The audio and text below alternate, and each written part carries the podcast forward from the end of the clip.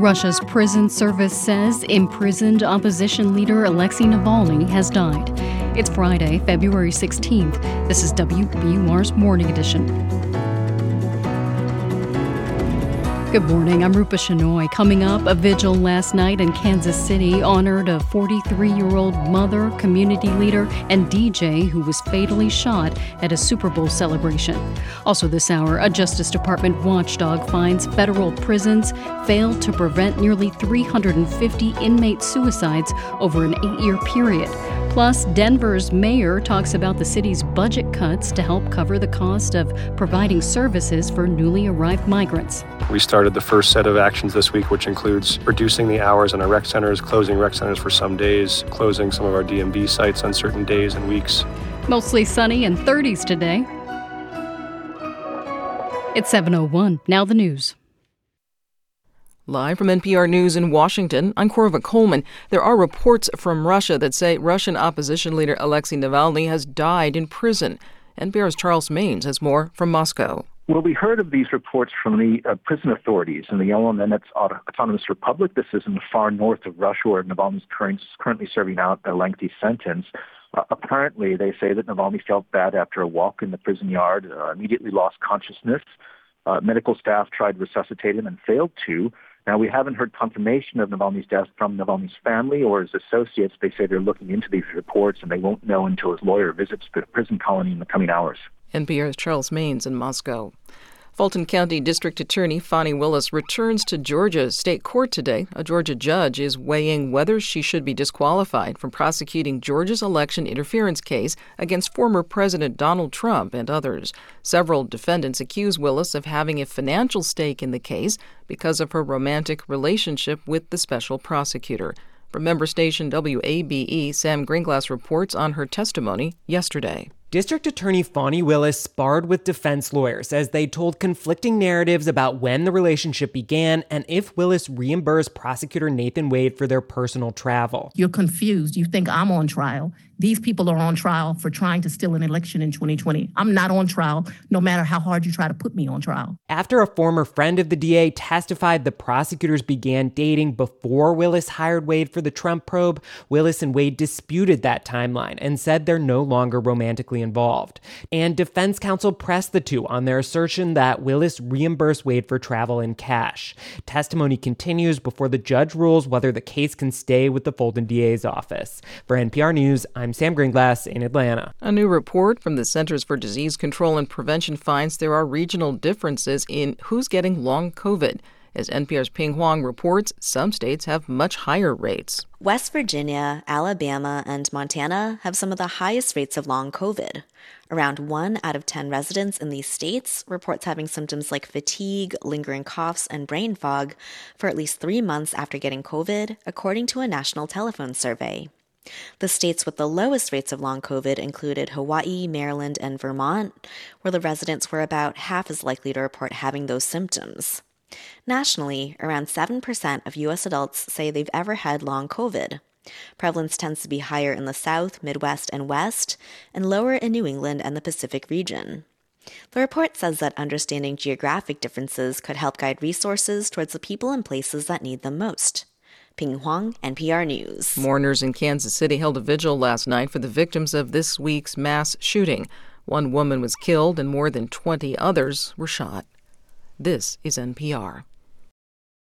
I'm Rupa Shenoy. This is WBUR in Boston.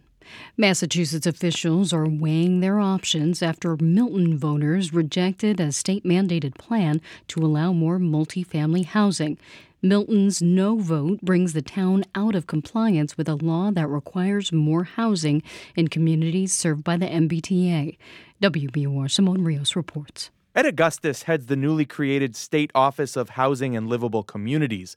He says the no vote highlights a lack of fairness between cities with dense multifamily housing and towns that have historically rejected housing for less affluent people. It could be DPW employees, could be preschool teachers, it could be folks who work in coffee shops or supermarkets. But when you have a community that's completely unaffordable and we put the burden on another community to provide the housing options, that just isn't fair.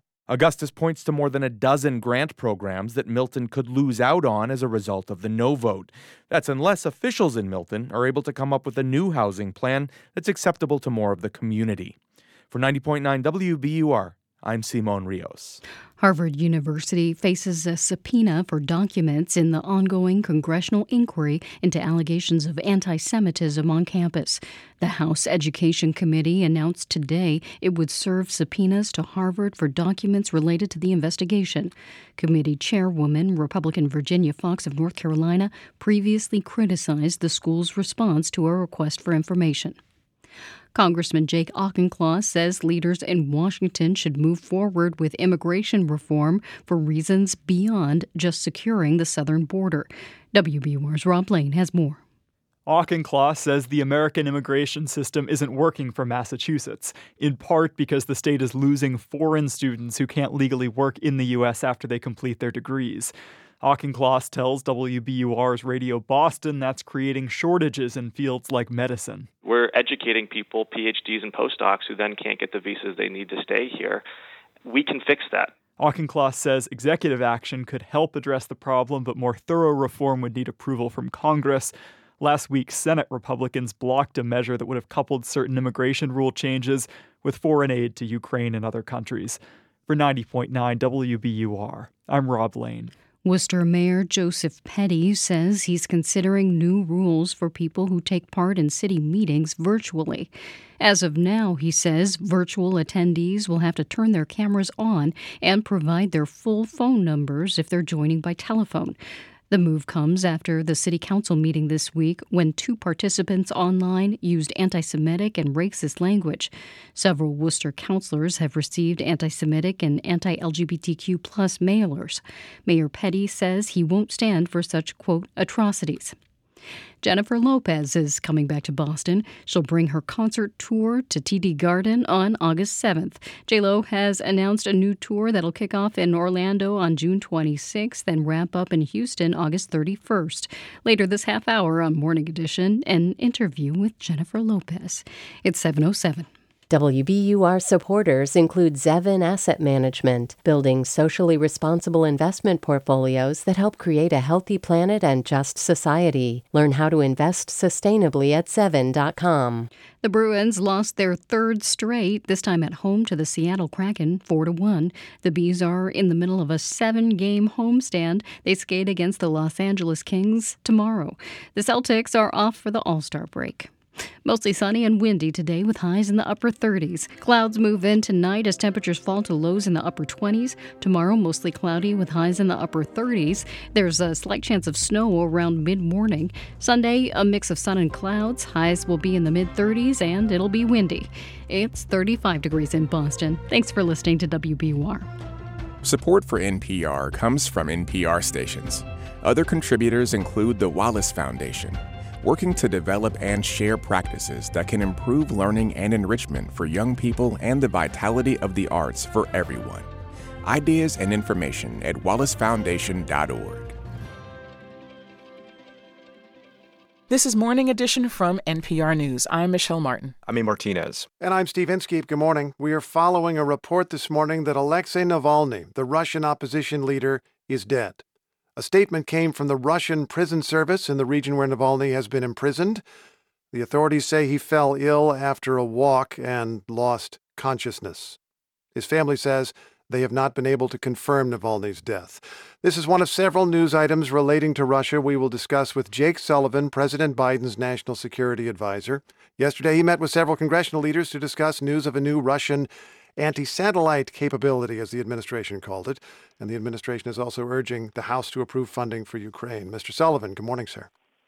Good morning. What are your thoughts on Navalny's reported death?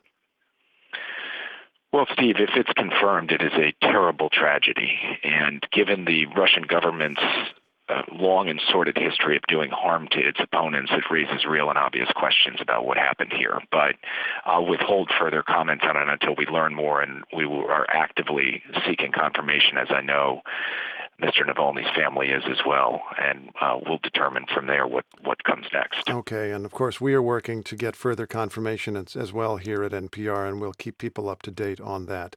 I, I, I want to remind people that you met several House leaders yesterday, including Mike Turner, the committee chairman of intelligence, who first called public attention this week to some kind of threat. Uh, you had said you were a bit surprised by Turner's public warning about this. So I could imagine this meeting being awkward to discuss this satellite capability. Was it awkward? It was deeply substantive. I mean, we dove right in uh, to what is a serious matter of national security concern. We went into the intelligence.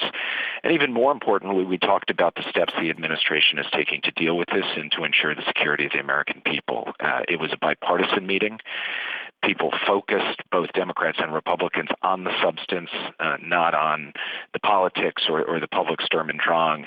And I think we emerged with a good understanding of the way forward.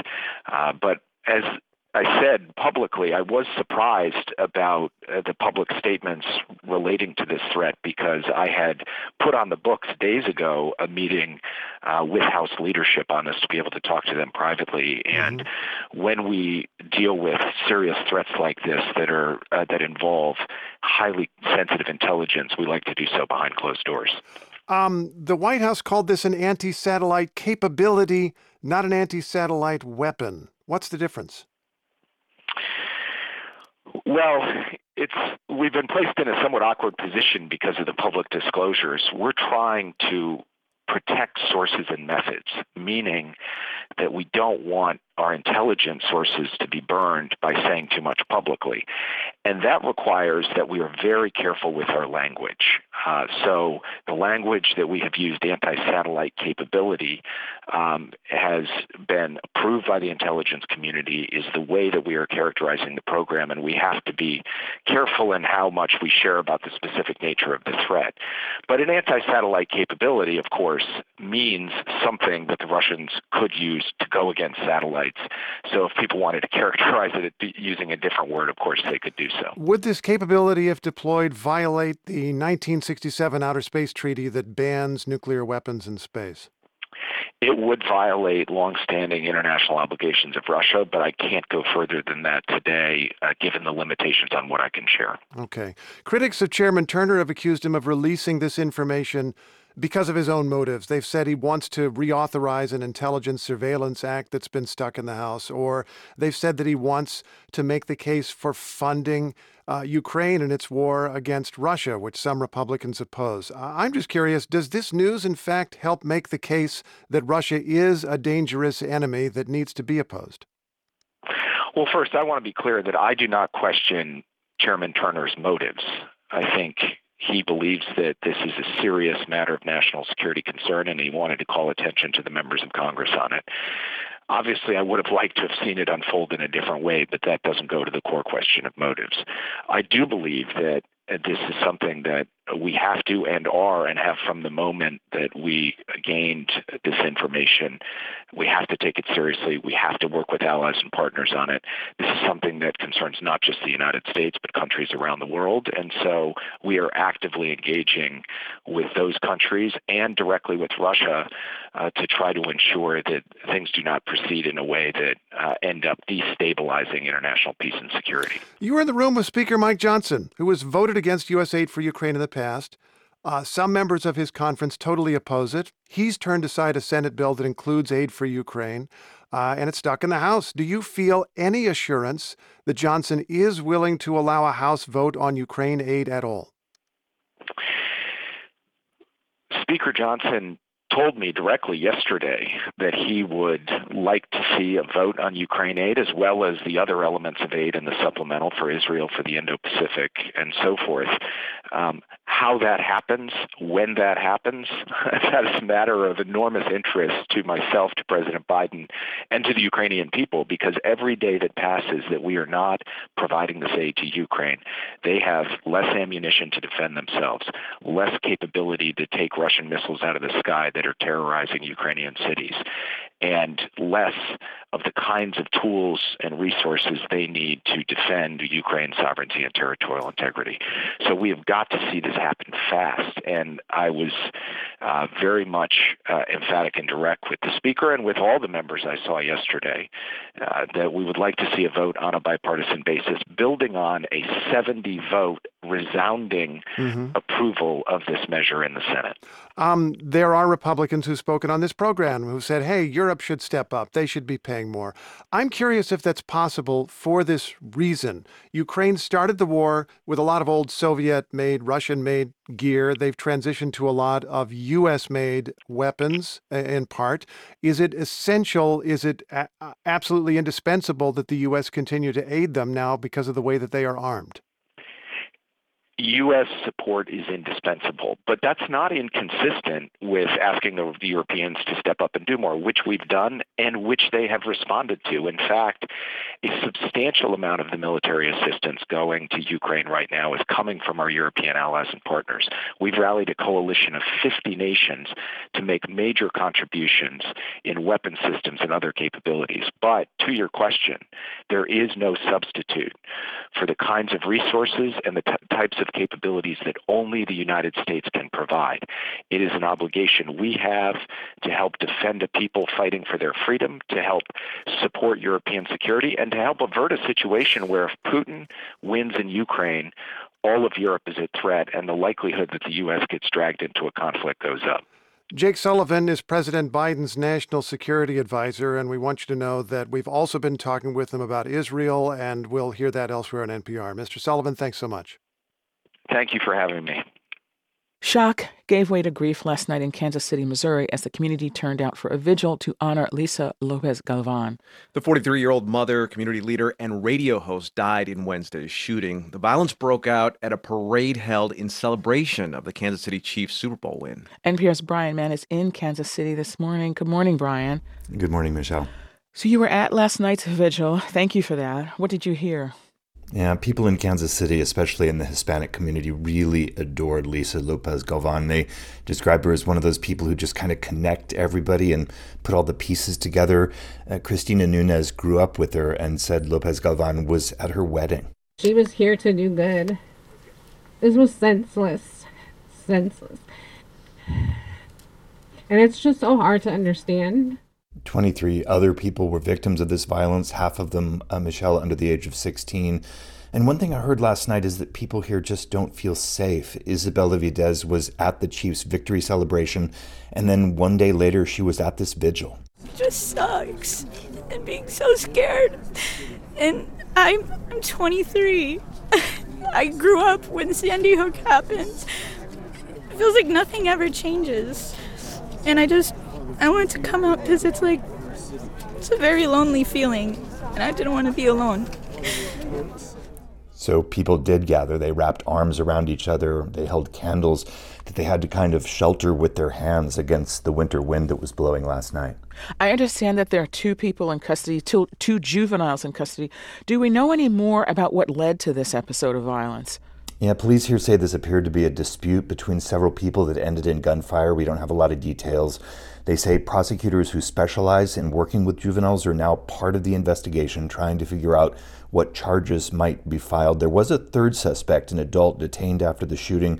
That individual was released yesterday. Police now believe that person was not involved in the violence. There was one hopeful development yesterday, Michelle. Of nearly 30 people admitted to area hospitals, about two thirds have been released as of yesterday. Uh, about eight people, some of them kids, however, are still in hospital. Brian, we had Kansas City's Mayor Quinton Lucas on All Things Considered last night, and he expressed, you know, sorrow and frustration at the just the level of gun violence in his community. I just want to play a little bit of what he said. When you have 850 officers and folks who will act recklessly nearby them, who can still get off enough rounds to hit almost two dozen people within just a matter of, of moments, that tells us that the guns, the types of guns that we have, and their accessibility, easy availability is a problem. So, Brian, I was just wondering what you heard at the vigil last night. Do people there think that there are answers? Yeah, a lot of people at this gathering, Michelle, were calling for tougher gun laws. Right now, there are very few restrictions on carrying firearms in this Republican controlled state, though it does remain to be seen how these underage individuals might have acquired the guns allegedly used in this shooting. One other thing people were talking about a lot at this gathering was finding ways to de escalate conflicts and rivalries among young people here. Community leaders say these disputes are leading to a lot of shootings, a record number of murders in Kansas City last year, more than 180, many involving firearms. Again, police haven't said exactly what kind of argument sparked this violence. We know very little about the suspects, except that they appear to be young. That is NPR's Brian Mann in Kansas City, Missouri. Brian, thank you. Thank you. This is NPR News. Good morning. You've made it to the end of the week with 90.9 WBUR. We're following news this morning of imprisoned Russian opposition leader Alexei Navalny's reported death. Also, a verdict is expected today in Donald Trump's New York civil fraud trial. Coming up in 15 minutes on Morning Edition, a new report from the Justice Department's Inspector General finds that there were nearly 350 suicides in federal prisons over an eight year period. That comes in the wake of several high profile deaths, including the, that of James Whitey Bulger. It's 720. We're funded by you, our listeners, and by Boston Medical Center, modeling a new kind of excellence in healthcare built on clinical expertise and equity. Learn more about rewriting healthcare at bmc.org. Take a break and have some fun with the news by playing the WBUR crossword puzzle each day. Five letters, digital trash. Two down, south of Ecuador. Play anytime at wbur.org slash fun. Five across, biggest toy maker. Four down, rock concert pit. Play the WBUR crossword free every day at wbur.org/fun. Mostly clear skies today. It'll be windy and we'll have highs in the upper 30s. Skies grow overcast tonight. Temperatures will dip into the 20s. Tomorrow, a slight chance of snow in the morning. It'll be mostly cloudy with highs in the upper 30s. Sunday, partly sunny and windy with highs in the mid 30s. It's 36 degrees in Boston. Support for NPR comes from this station and from Viking, committed to exploring the world in comfort offering small ship experiences with a shore excursion included in every port and programs designed for cultural enrichment. Learn more at Viking.com. From the estate of Joan B. Kroc, whose bequest serves as an enduring investment in the future of public radio and seeks to help NPR be the model for high quality journalism in the 21st century.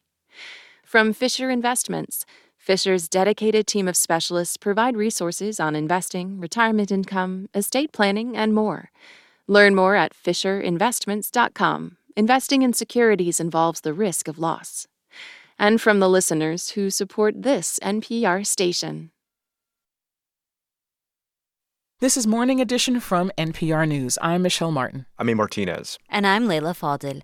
Remember when Jennifer Lopez sang She's Still Jenny from the Block?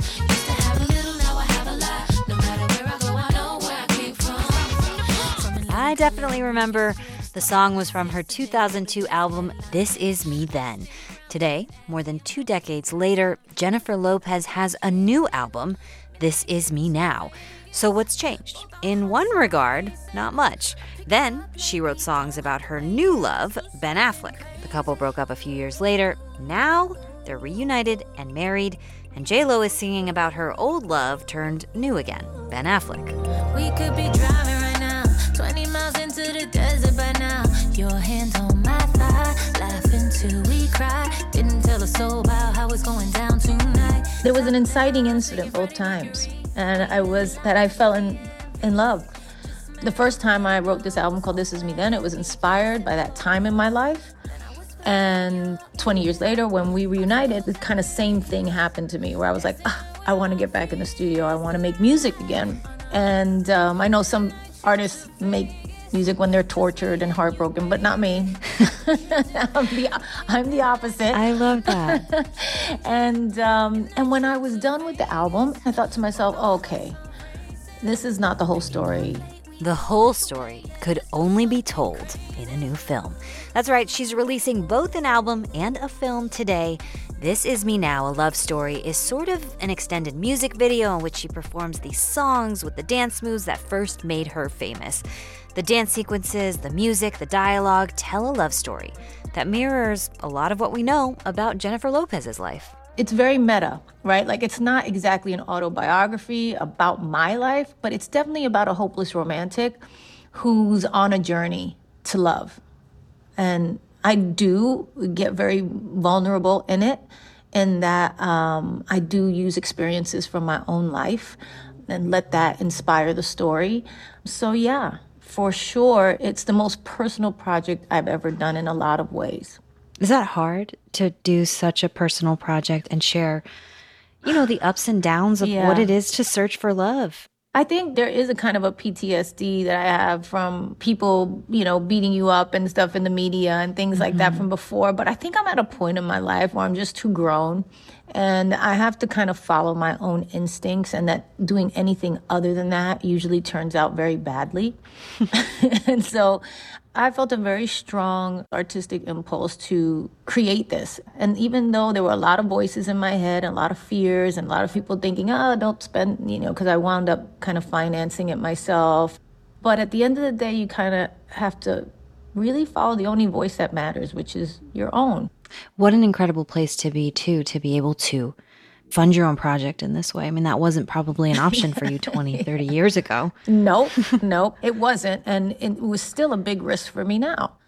The title track on your album, This Is Me Now, which has that classic JLo sound, Mhm. is about who you are today. Yeah. A woman in love is what I grew up wanting to be. It's my melody, the symphony Who is Jennifer Lopez in 2024? It's funny, you know, This Is Me Now became such a kind of statement for me Mm. that I never thought I would be making after I made This Is Me Then. And it really is about embracing who you are, your true self. Like, I have these great things about me, and I have these things where I struggle, and I have these scars, and going, you know what? I'm okay in this moment. This is me now. Mm. This is it. And that, I think, is such a beautiful statement of, like I said, embracing and loving yourself in a way that I struggled with a lot of my life. Mm-hmm. Because I always, I think, and well, a lot of us, like, I'm not good enough at this, I'm not good enough at that. People think I'm, you know, an imposter, you know what I mean? Yeah. Or, I know that voice. yeah. And there's voices from outside too, Right. who straight say it to you. Well, I hope today you can be like, I'm Jennifer Lopez. That's who I am. I think it's proven now. That's it. That's all I'll ever be. Wounded soldier, Lotus grows up. Diamonds from pressure, time is precious. Is that what Hearts and Flowers is about? I mean, this song that's to me is this person who's overcoming obstacles. You describe the beauty that comes from hardship. If you could talk about what it's about. Yeah, Hearts and Flowers for me was really about the idea that people look at you, and even in this day of social media, look at you from the outside, and everybody kind of puts this best foot forward. But the truth is, it's not all hearts and flowers. No matter how blessed or great you think somebody's life is, it's not that. It's work to become a better person. It's work to do all of these things, and and you got to stay in touch with who you are, but at the same time grow. And I think this whole project is about kind of thinking things are like a fairy tale and then realizing that they're not.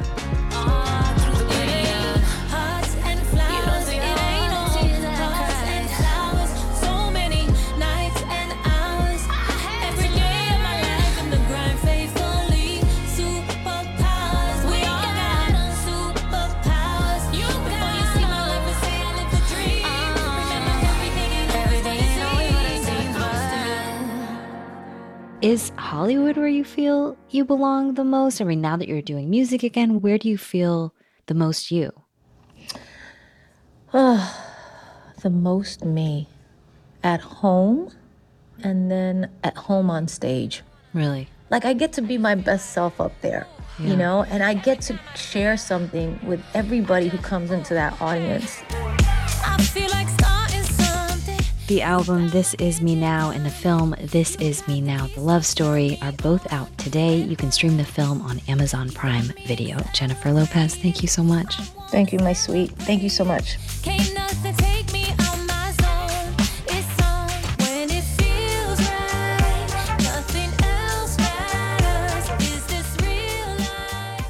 This is NPR News. Today's top stories are next. Then coming up at 7:45 on WBUR's Morning Edition, the death of country star Toby Keith has put his music back in the spotlight, including a controversial hit that's a mainstay at rallies for Donald Trump. It's 7:29. We're funded by you, our listeners, and by ThoughtForms Custom Builders, committed to building high performance, healthy homes and spaces that bring people together, supporting NENSA's John Ogden Youth and Introductory Programming.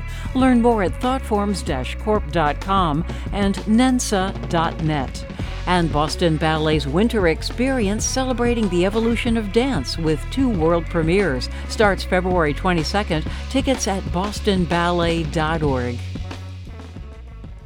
Live from NPR News in Washington, I'm Janine Herbst. Russia's Federal Prison Service says Alexei Navalny has died. The prison in the far northern part of the country says the outspoken critic of President Vladimir Putin felt bad after a walk and lost consciousness. National Security Advisor Jake Sullivan. If it's confirmed, it is a terrible tragedy. And given the Russian government's long and sordid history of doing harm to its opponents, it raises real and obvious questions about what happened here. But I'll withhold further comments on it until we learn more, and we are actively seeking confirmation, as I know Mr. Navalny's family is as well, and uh, we'll determine from there what, what comes next. Navalny was 47 years old. Israeli forces have taken over southern Gaza's largest hospital, where they believe bodies of some Israeli hostages are being held. And NPR's Eleanor Beardsley says the situation in that hospital is dire. According to Gaza's health ministry, there's no power or heating in the hospital, and fuel for generators is set to run out in the next 24 hours. And the ministry said there are patients on respirators and babies in incubators. They called it a catastrophic situation. NPR's Eleanor Beardsley. And despite international pressure, Israeli Prime Minister Benjamin Netanyahu says his forces will go into Rafah, where at least a million Palestinians are sheltering. U.S. futures contracts are trading in mixed territory at this hour. You're listening to NPR News. This is WBUR in Boston. I'm Rupa Shenoy. The state's elementary and secondary education commissioner is stepping down next month. Jeff Riley says his decision is guided by both personal reasons and a recognition that Massachusetts needs durable leadership in the state's top education role. WBUR's Carrie Jung reports. Multiple state education leaders praised the contributions of the top education policy official. Tom Scott, the executive director of the Massachusetts Association of School Superintendents, says he appreciated how the commissioner was accessible to school leaders 24 7 during the COVID 19 pandemic. He adds that Riley has always been a respectful leader. It's not like we always agreed, but we were always agreed to be disagreeable about issues and understand each other's side. And for me, it was sort of a hallmark of something that was pretty special about his role as commissioner. Several members of Governor Healey's administration also thanked Riley for his work, saying he was dedicated to the state's students and educators. For 90.9 WBUR, I'm Carrie Jung. The state is reporting 29 COVID related deaths over the last week. That's according to the latest data from the Massachusetts Department of Health. It's down slightly from the week prior. There were more than 2,500 confirmed cases of the illness during the same period. The state is seeing a general decline in cases since numbers peaked during the holiday season. Leaders with the METCO program want their students to be eligible for the BPS Sundays program. That's a new pilot program from the city that makes a number of Boston's big museums free for public school students and their families twice a month. More than 3,000 METCO students who attend school in suburban districts aren't eligible, even though they live in Boston. The city says the program could grow, and it's been popular so far. Philip Smith brought his two young sons to the New England Aquarium for the first time and praised the program for opening up places in a way field trips don't. Usually you're going with a teacher, it feels more like a school event. It's not maybe not as relaxed as it could be. But now you're turning this into a family event. And that's what is amazing about this opportunity. The next BPS Sunday is March 3rd. It's 734. We're funded by you, our listeners, and by Plymouth Rock Assurance, auto and home insurance that strives to treat you with kindness and humanity because they believe there's never been a better time for nice. PlymouthRock.com. The NBA All Star game is this weekend, so the Celtics are off. Meanwhile, the Bruins lost at home against the Seattle Kraken 4 1. The Bees have lost four of their last five games. Windy with highs in the upper 30s today under mostly sunny skies. It falls to the upper 20s tonight and clouds move in. Tomorrow the clouds stick around and we'll have highs in the upper 30s. There's a slight chance of snow around mid morning. Sunday highs in the mid 30s under partly sunny skies. It's 36 degrees in Boston. You're with WBUR. Support for NPR comes from this station and from Indeed, designed to be an end to end hiring solution for businesses of all sizes to attract, interview, and hire candidates all from a single platform. Learn more at Indeed.com/slash NPR. And from Procter & Gamble, maker of Metamucil, a fiber supplement containing psyllium, a plant-based fiber for trapping and removing waste in the digestive system, designed to be taken every day. More at metamucil.com. This is NPR. It's Morning Edition from NPR News. I'm Michelle Martin in Washington, D.C. And I'm A. Martinez in Los Angeles, California. A new report from the Justice Department's Inspector General examines the number of deaths among inmates serving time in federal prisons. There have been high profile deaths in federal lockups. There was the murder of Boston mob leader James Whitey Bulger in 2018. And then next year, 2019, there was the suicide of Jeffrey Epstein. NPR Justice correspondent Ryan Lucas joins us now with more on this new prison audit. Ryan, what does a report find? Well, the Inspector General's office looked at four categories of deaths in the Federal Bureau of Prisons between 2014 uh, and 2021, and that's suicide, homicide, accident, uh, which includes drug overdoses, and then unknown factors. To be clear, it wasn't looking at deaths from natural causes, things like COVID, for example.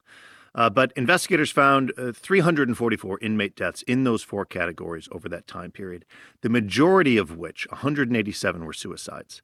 Um, the report identified operational problems, managerial problems within the Bureau of Prisons that uh, it says helped create unsafe conditions, unsafe situations that factored into these deaths in custody. So, those unsafe conditions, those unsafe situations, what are some examples of that? Um, take suicides as, as one case. The Bureau of Prisons has policies in place to try to prevent suicides. That includes doing mental health assessments to identify uh, inmates who are potentially suicidal, managing medications for inmates, making decisions about what kinds of cells to put people in, whether it be the general population versus, say, special housing uh, or alone in a cell. Now, the report found that half of the inmates who died by suicide were in single cell confinement, so in a cell on their own. And that's despite the fact that the BOP recommends against putting inmates alone in cells because it increases the risk of suicide. Uh, guards are also supposed to do regular rounds to check on inmates. Well, the report says in a third of the suicides found in this r- report, those rounds weren't happening regularly. That's one of the, the things actually that went wrong in, in, the case of Jeffrey Epstein and his suicide uh, at a federal f- facility in New York. So the report says there were these recurring policy violations and operational failures that contributed uh, to the inmate suicides. Okay, so that's suicides. The report also looked at uh, other deaths, homicides, overdoses. What are the pattern uh, did uh, investigators find in those deaths? Well, the report documented 89 homicides and 70 overdoses. And there are a lot of things that factor in here. There's contraband, both weapons and drugs, being smuggled into federal prisons. Uh, the watchdog also found shortcomings in how the Bureau of Prisons responded in emergencies in nearly half of the inmate deaths in this report. That includes things like um, a lack of urgency in emergency situations, failing to use or even bring the proper emergency equipment. Uh, and it also includes problems with administering medication that's used to reverse opioid overdoses. So, okay, uh, the problems that we've all talked about just now, um, is that something that can be fixed? Well, the Inspector General makes recommendations, 12 of them in this report, and the Bureau of Prisons says that it's taken steps to mitigate these sorts of deaths. But Look, the, the Federal Bureau of Prisons has had major problems for many years now. Uh, the Inspector General previously has pointed to two major issues hanging over everything.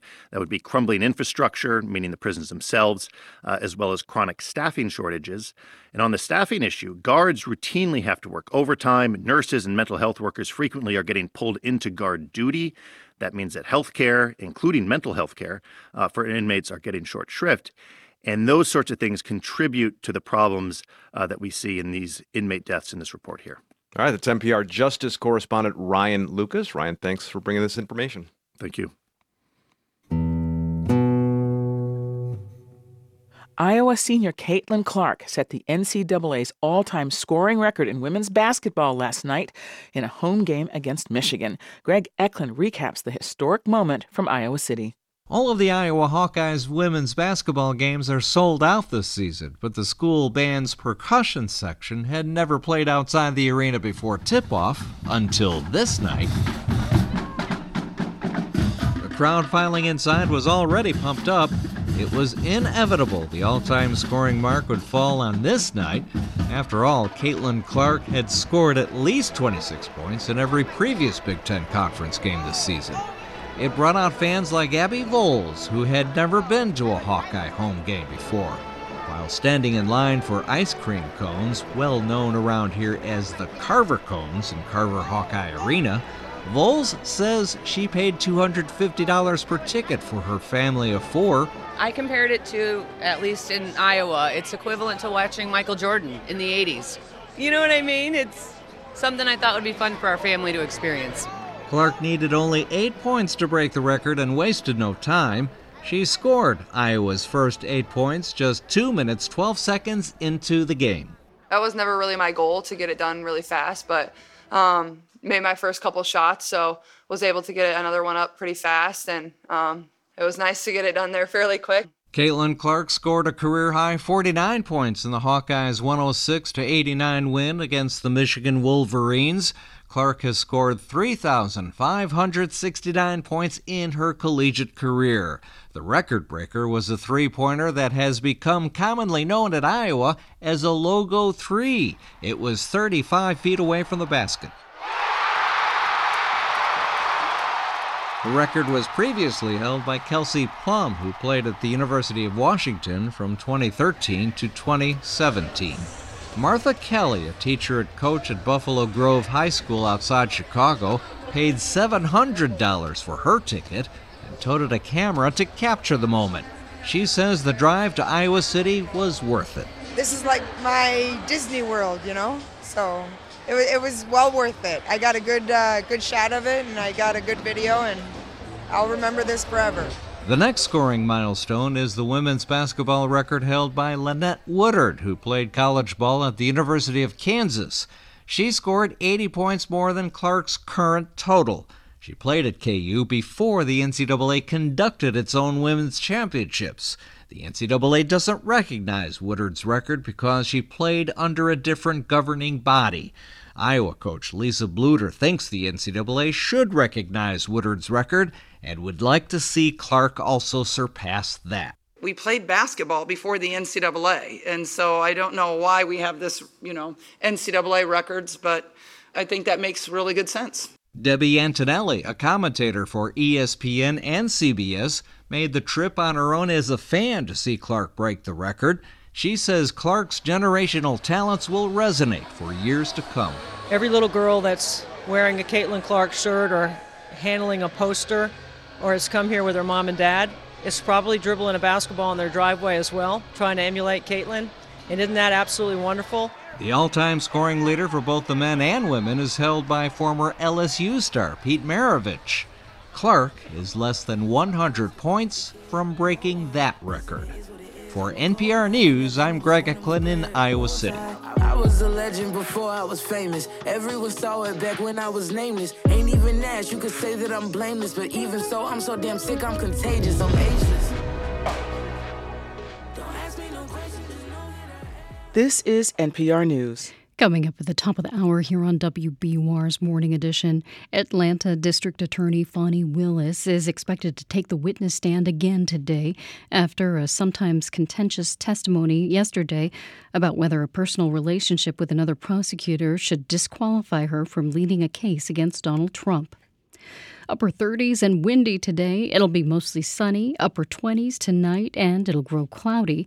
Overcast tomorrow with a slight chance of snow in the morning. It'll be in the upper 30s, partly sunny and windy on Sunday in the mid 30s.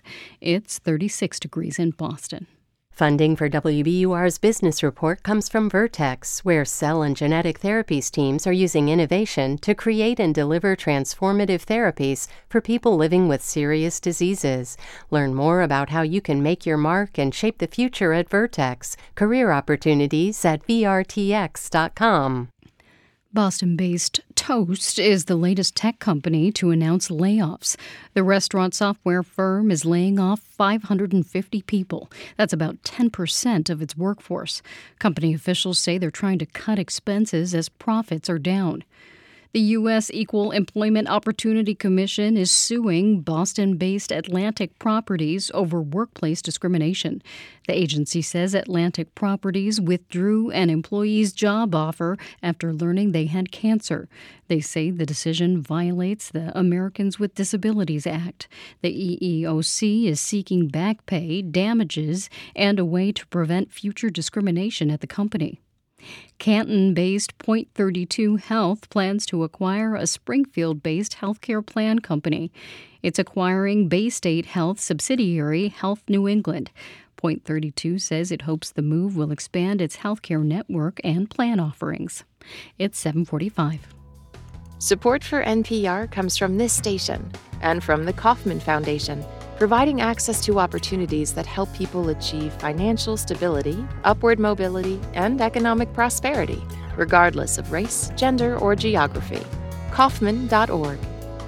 And from the Walton Family Foundation, working to create access to opportunity for people and communities by tackling tough social and environmental problems.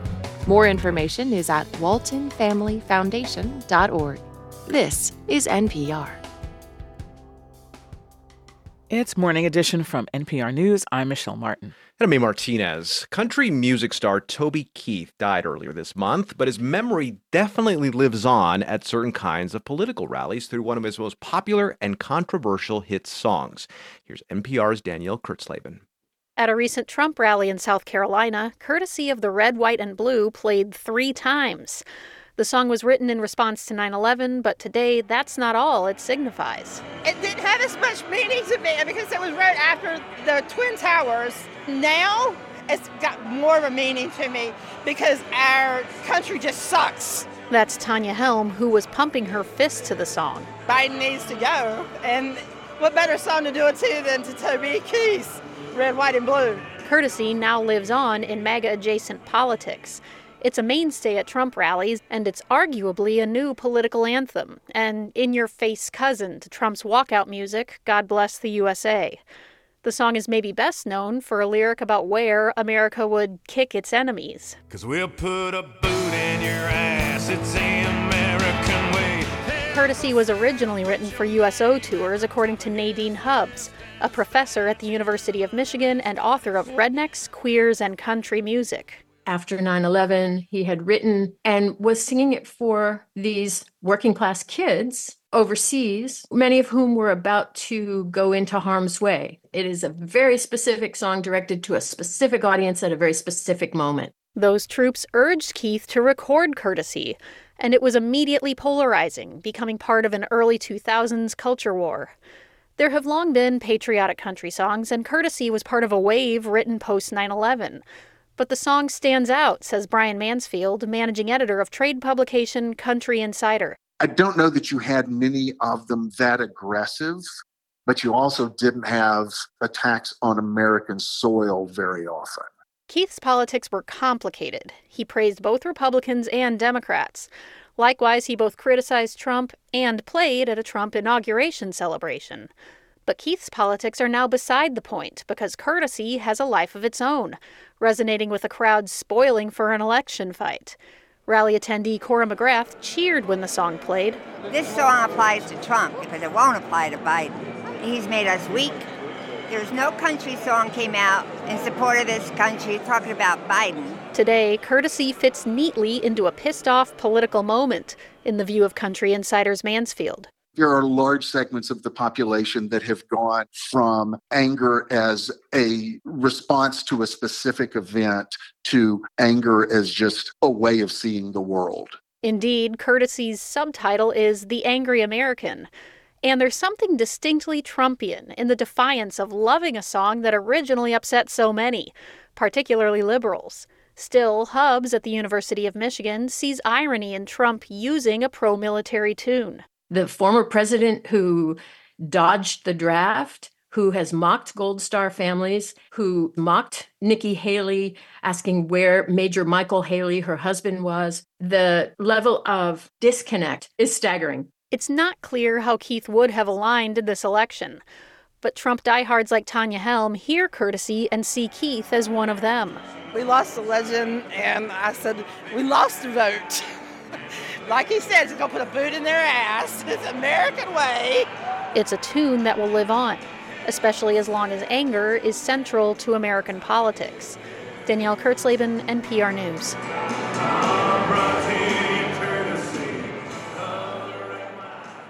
This is NPR News. It's finally a Friday on WBUR. Coming up in about a half hour here on Morning Edition, we go to New York, where a nonprofit in Syracuse is helping formerly incarcerated people find jobs by training them as line cooks. It's 750. We're funded by you, our listeners, and by Comcast Business, helping businesses go further with internet and phone solutions designed to prepare them for the future. Comcast Business, powering possibilities. And Habib and Associates Architects, serving the greater Boston area with comprehensive architectural services. Proud to support WBUR. HabibARCH.com. Coal jobs have been declining for generations. Now, in the town of Keyser, West Virginia, there's a different energy source on the horizon. Energy is huge in this town, and without it, we wouldn't have very much. I'm Ari Shapiro. What happens when a wind farm comes to a coal town? On All Things Considered from NPR News. Listen again after 4 today on 90.9 WBUR. Here's a look at some of the stories we're following this Friday morning. Russia's prison agency says the imprisoned opposition leader Alexei Navalny has died. A former FBI informant has been charged with lying about Joe and Hunter Biden's connections with a Ukrainian energy company. And a judge is expected to deliver a verdict today in Donald Trump's New York civil fraud trial.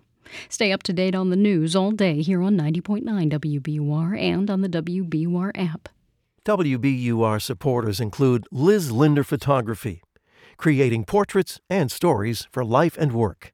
Pictures Talk at lizlinder.com.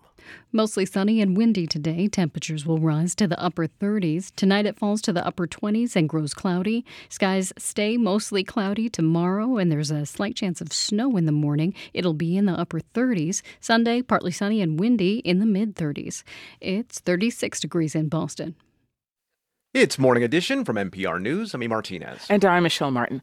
Migrants who've crossed the southern border into the U.S. are on the move, sometimes by choice, often not. Now, Denver, Colorado's mayor, Mike Johnston, says he has to cut some city services to pay for programs to help the new arrivals. Johnston, a Democrat, told us the challenge really began last year when a type of protected status for Venezuelan immigrants expired. Almost all of our migrants arriving are fleeing crisis in Venezuela and more and more of the Venezuelans who arrived came to the country in October or November. They were not eligible for work authorization, so all they could do was try to file for asylum. And as you know, the asylum courts are so backed up that folks come to the city who I talk to, and their court date is for 2029. So that's when we kept telling Biden and the secretary, you know, the biggest issues for us are can you get us a real path to expanded work authorization?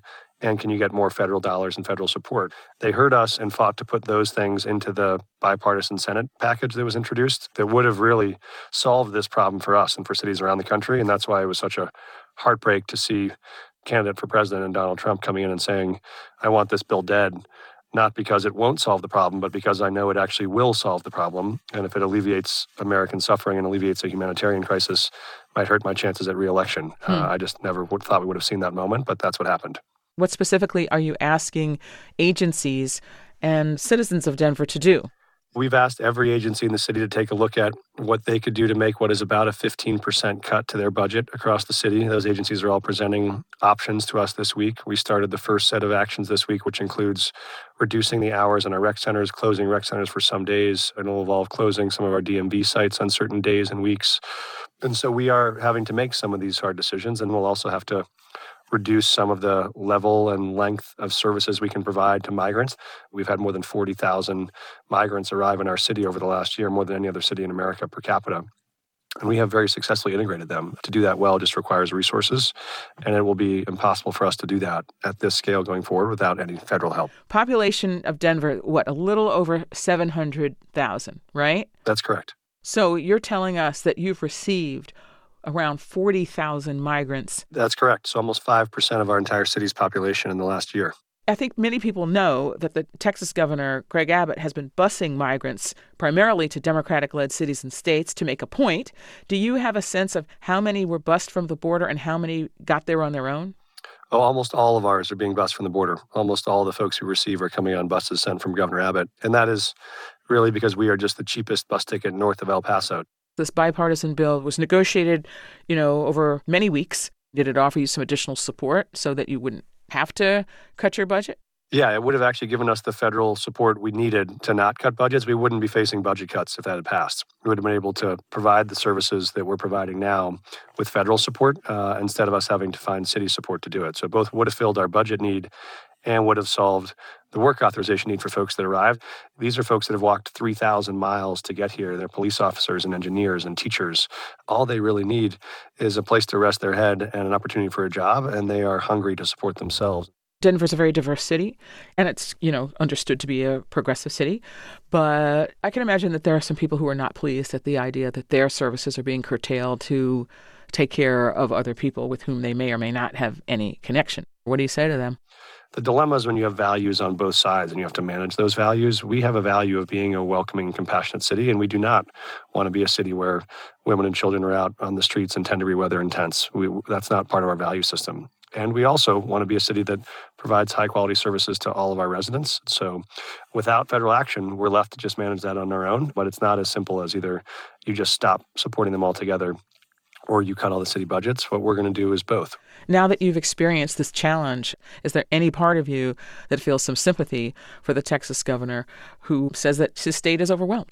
Oh, I've, I've said that before. I understand what the Texas governor is facing. I've reached out to him in efforts to work together, but I think I was surprised. I expected to see Governor Abbott out making the case for this border bill as well, because it would have provided him the resources and the support to be able to reduce the flow, manage the claims, not be overwhelmed. And so I think if we're looking for a solution, those are out there. And if the governor of Texas and others would work with us on a coordinated strategy.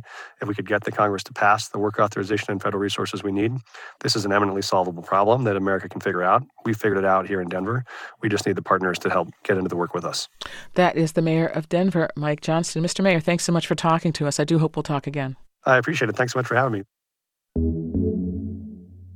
Video creator Jacob Beardsley had a simple goal I don't want to be genre phobic. That's why I'm listening to every single music genre. Today's genre is. That's right. Beardsley is trying to listen to every single music genre. The 25 year old from Southern California goes by Bluster on Instagram and TikTok. And for six months, he's been listening to different types of music and posting his reactions online. So far, he's listened to at least 64 different types. That's only about 1% of the more than 6,000 genres and subgenres that Spotify lists. Some of the more unusual ones Beardsley has checked out so far grave wave and breakcore.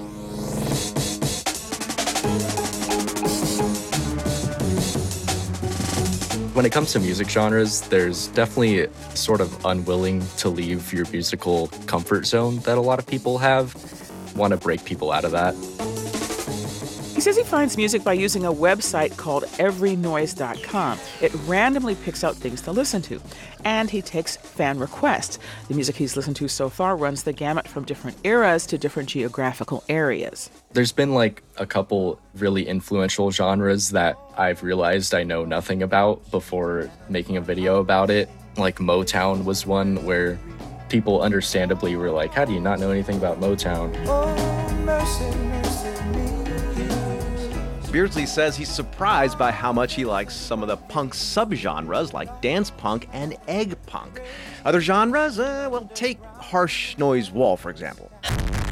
There's some genres like that where it's just walls of static that I'll be there thinking, who's listening to this? And then I post it and see the hundreds of people put, oh, I love this. I use this to meditate and stuff. And then stuff like that's really interesting, where I never would have thought the uses some of these genres have for people. Beardsley says this experience has helped him break out of his algorithm built music bubble. Here we go, Michelle. This would be my song if I were a wrestler walking out to the crowd.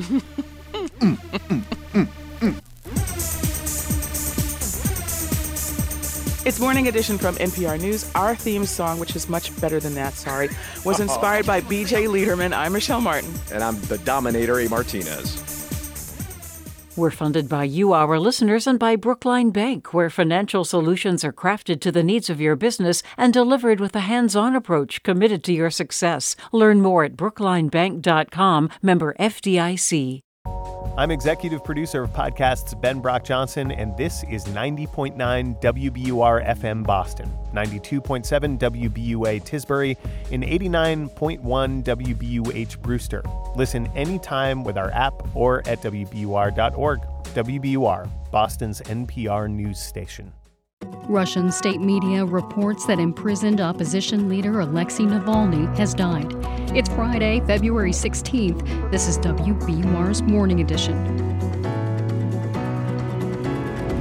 Good morning. I'm Rupa Shenoy. Coming up, Atlanta District Attorney Fani Willis sparred yesterday with lawyers trying to remove her from the Georgia election interference case against former President Donald Trump.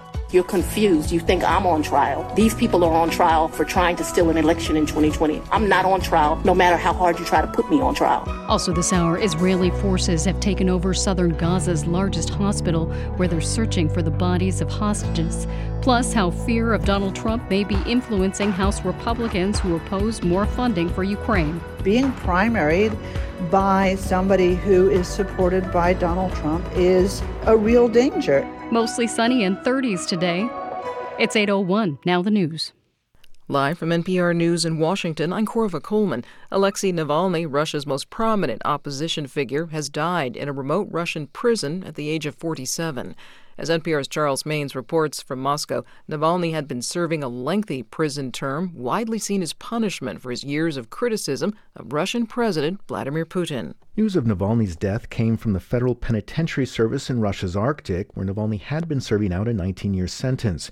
In a statement, prison authorities said Navalny lost consciousness after a walk in the prison yard and that attempts by medical staff to resuscitate him, quote, failed to yield positive results. Navalny's family could not immediately confirm the news, but have repeatedly expressed concerns about his health and treatment in prison. In 2020, Navalny was the victim of a near fatal poisoning attack he blamed on the Russian government. Kremlin spokesman said President Vladimir Putin had been informed and that prison medics were working to identify the cause of death. Charles Maynes, NPR News. Moscow. National Security Advisor Jake Sullivan says Navalny's death is a tragedy. Meanwhile, Sullivan met yesterday with top congressional leaders over news of a new Russian anti satellite capability. Earlier this week, the Republican chair of the House Intelligence Committee released information. He called on President Biden to declassify information about a national security threat. Sullivan says he has now briefed the committee chair and other congressional leaders about Russia's anti satellite capability. We talked about the steps the administration is taking to deal with this and to ensure the security of the American people. Uh, it was a bipartisan meeting people focused, both Democrats and Republicans, on the substance, uh, not on the politics or, or, the public Sturm and Drang. And I think we emerged with a good understanding of the way forward. Sullivan spoke to NPR's Morning Edition. The Russian anti satellite capability is not something that has yet been deployed. An FBI informant has been charged with lying to authorities for allegedly fabricating claims about a purported bribery scheme involving Joe Biden his son Hunter, and a Ukrainian energy company. The informant's claims have featured into the Republican effort to impeach President Biden. NPR's Ryan Lucas has more. Alexander Smirnov is charged with making false statements and creating a false and fictitious record. The case was brought by special counsel David Weiss, who is overseeing the separate criminal prosecutions against Hunter Biden on gun and tax charges. According to the indictment, Smirnov told the FBI that the Ukrainian energy company Burisma had paid millions of dollars in bribes to then Vice President Joe Biden and his son Hunter to protect the company from investigators. But prosecutors say that was a lie and that Smirnov made the claims up. The indictment against Smirnov deals a blow to House Republicans who have pointed to Smirnov's allegations in their push to impeach President Biden. In the wake of the indictment, the Republican led House Oversight Committee says it still has ample reason to continue its investigation. NPR's Ryan Lucas. This is NPR. From WBUR in Boston, I'm Rupa Shenoy. The state is out with its first strategic plan for environmental justice. It outlines specific ways environmental departments can serve all communities across the state more equitably. WBUR's Kathleen Masterson reports this comes after years of planning and listening to community feedback. The state's plan contains a long list of ideas, from boosting community engagement to ensuring federal grants are distributed fairly to improving access to training for clean energy jobs. Undersecretary of Environmental Justice and Equity, Maria Belén Power, says one tangible goal will be to evaluate just how much some families are struggling with high energy costs. And how low income communities are overburdened with the cost of energy and how much they have to pay out of their own pocket and how much burden they carry. Belén Power says the plan also calls for evaluating current environmental justice conditions across the state in order to measure progress going forward. For 90.9 WBUR, I'm Kathleen Masterson. Massachusetts officials are trying to decide what to do after Milton voters rejected a state mandated plan to allow more multifamily housing in the community. The town's no vote brings it out of compliance with a law that requires communities served by the MBTA to have more housing. State officials say the move puts a burden on other cities and towns to provide affordable housing. Milton could lose funding for more than a dozen grant programs because of the decision. There are 75 new Massachusetts state troopers. The latest class was sworn in yesterday during a ceremony in Springfield. The event took place two weeks after a half dozen current and former state troopers were charged in an alleged bribery conspiracy. Jill Kaufman reports. Modern day policing comes out of compassion, State Police Colonel John Mawn told the new troopers. Then Mawn spoke about mistakes they will all make. Without being specific, he clarified that irresponsible, negligent behavior is not the same. When police officers participate in this type of activity, society will paint with a very broad brush. And as a result, the actions of a few will bring discredit and disgrace upon all law enforcement professionals. Never, ever forget that. They are Massachusetts state troopers, Mawn told them, and society holds them to a higher standard, as it should. For the New England News Collaborative, I'm Jill Kaufman. February vacation begins after school ends today for thousands of students and their families. And it appears people are still looking to head to someplace warm. Chuck Nardoza is the managing director of travel for AAA Northeast. He says they started getting phone calls when snow was predicted earlier this week. For our members here in the Northeast, Aruba um, is one of the top destinations this time of year. Um, and then for you know the families looking for the all-inclusive type getaway, um, Punta Cana, and then um, Mexico. Nardoza says Florida is also a big destination. He says the number of people looking to travel is similar to last year. It's 807. Support for NPR comes from NPR stations. Other contributors include the Doris Duke Foundation which aims to support the well being of people and the planet for a more creative, equitable, and sustainable future. And listeners like you who donate to this NPR station. It's a good weekend for Boston Pro Hockey. The Bruins play at home tomorrow against the Los Angeles Kings, hoping to stop a three game losing streak. Meanwhile, the Boston women's professional team takes to the ice at home against New York tomorrow night, and the Celtics are off. Mostly sunny and windy today with highs in the upper 30s. Clouds move in tonight as temperatures fall to lows in the upper 20s. Tomorrow, mostly cloudy with highs in the upper 30s. There's a slight chance of snow around mid morning. Sunday, a mix of sun and clouds. Highs will be in the mid 30s and it'll be windy. It's 36 degrees in Boston. Thanks for listening to WBUR. It's Morning Edition from NPR News. I'm Martinez in Los Angeles, California. And I'm Michelle Martin in Washington, D.C. Good morning. Alexei Navalny, the Russian opposition leader, has died in prison. He was 47. The news came first in a statement from a regional office of the Russian Federal Penitentiary Service. Later, the Kremlin spokesperson told reporters that Russian President Vladimir Putin had been informed of Navalny's death. Navalny's supporters say they have not yet confirmed his death independently. We're joined now for more on this from Moscow by NPR's Charles Maynes. Charles, good morning here. Good afternoon there. Thanks for joining us. Happy to be with you. So, what do we know at this moment? Well, we know Navalny was in a penal colony in Russia's far northwest. This is above the Arctic Circle, where he'd been transferred late last year. Uh, there were concerns about his health at the time. Uh, he was serving out a 19 year sentence for a slew of charges, all widely seen as politically motivated. Uh, but the regional prison authorities, as you note, said Navalny collapsed while after, excuse me, after a walk in a prison yard. Uh, doctors were unable to revive him. Uh, he'd been in declining health for years after his imprisonment due to a, po- a, past poisoning attack. So there always were these questions about Navalny surviving in these harsh circumstances. Um, you know, and, and essentially he was in a very isolated and very lo- lonely place uh, at the end of his life. Would you just remind us of who Alexei Navalny was and why he was such an important figure? I'm thinking he might be the only opposition leader a lot of Americans know. Um, so just tell us about his significance, and especially in Russia. Yeah, you know, he was a longtime critic of President Vladimir Putin and Russia's authoritarian government. And of course, his imprisonment, as I noted, was widely seen as payback for his political ambitions. You know, he wanted to be uh, the next president of Russia and he didn't hide it. Now, he emerged as a, a breakout political star during anti government protests over a decade ago and really made enemies in the Kremlin with anti corruption campaigns that exposed graft in the government's inner circles, including uh, with President Vladimir Putin. And this had consequences for Navalny's safety he barely survived a poisoning attack in 2020. He, he blamed it on the Kremlin. Uh, but I think what, what Navalny did was really cleave at sort of generational differences in Russia. You know, Putin has always tapped into older Russians, or if you like, the Soviet generations, you know, grievances over the end of the Soviet Union, over the end of the USSR. In, in turn, Navalny, he channeled this younger generation's hope that, you know, Russia could break free from this uh, sort of repressive past and become more of what he called a normal country, a European country. Where does this leave the opposition in Russia?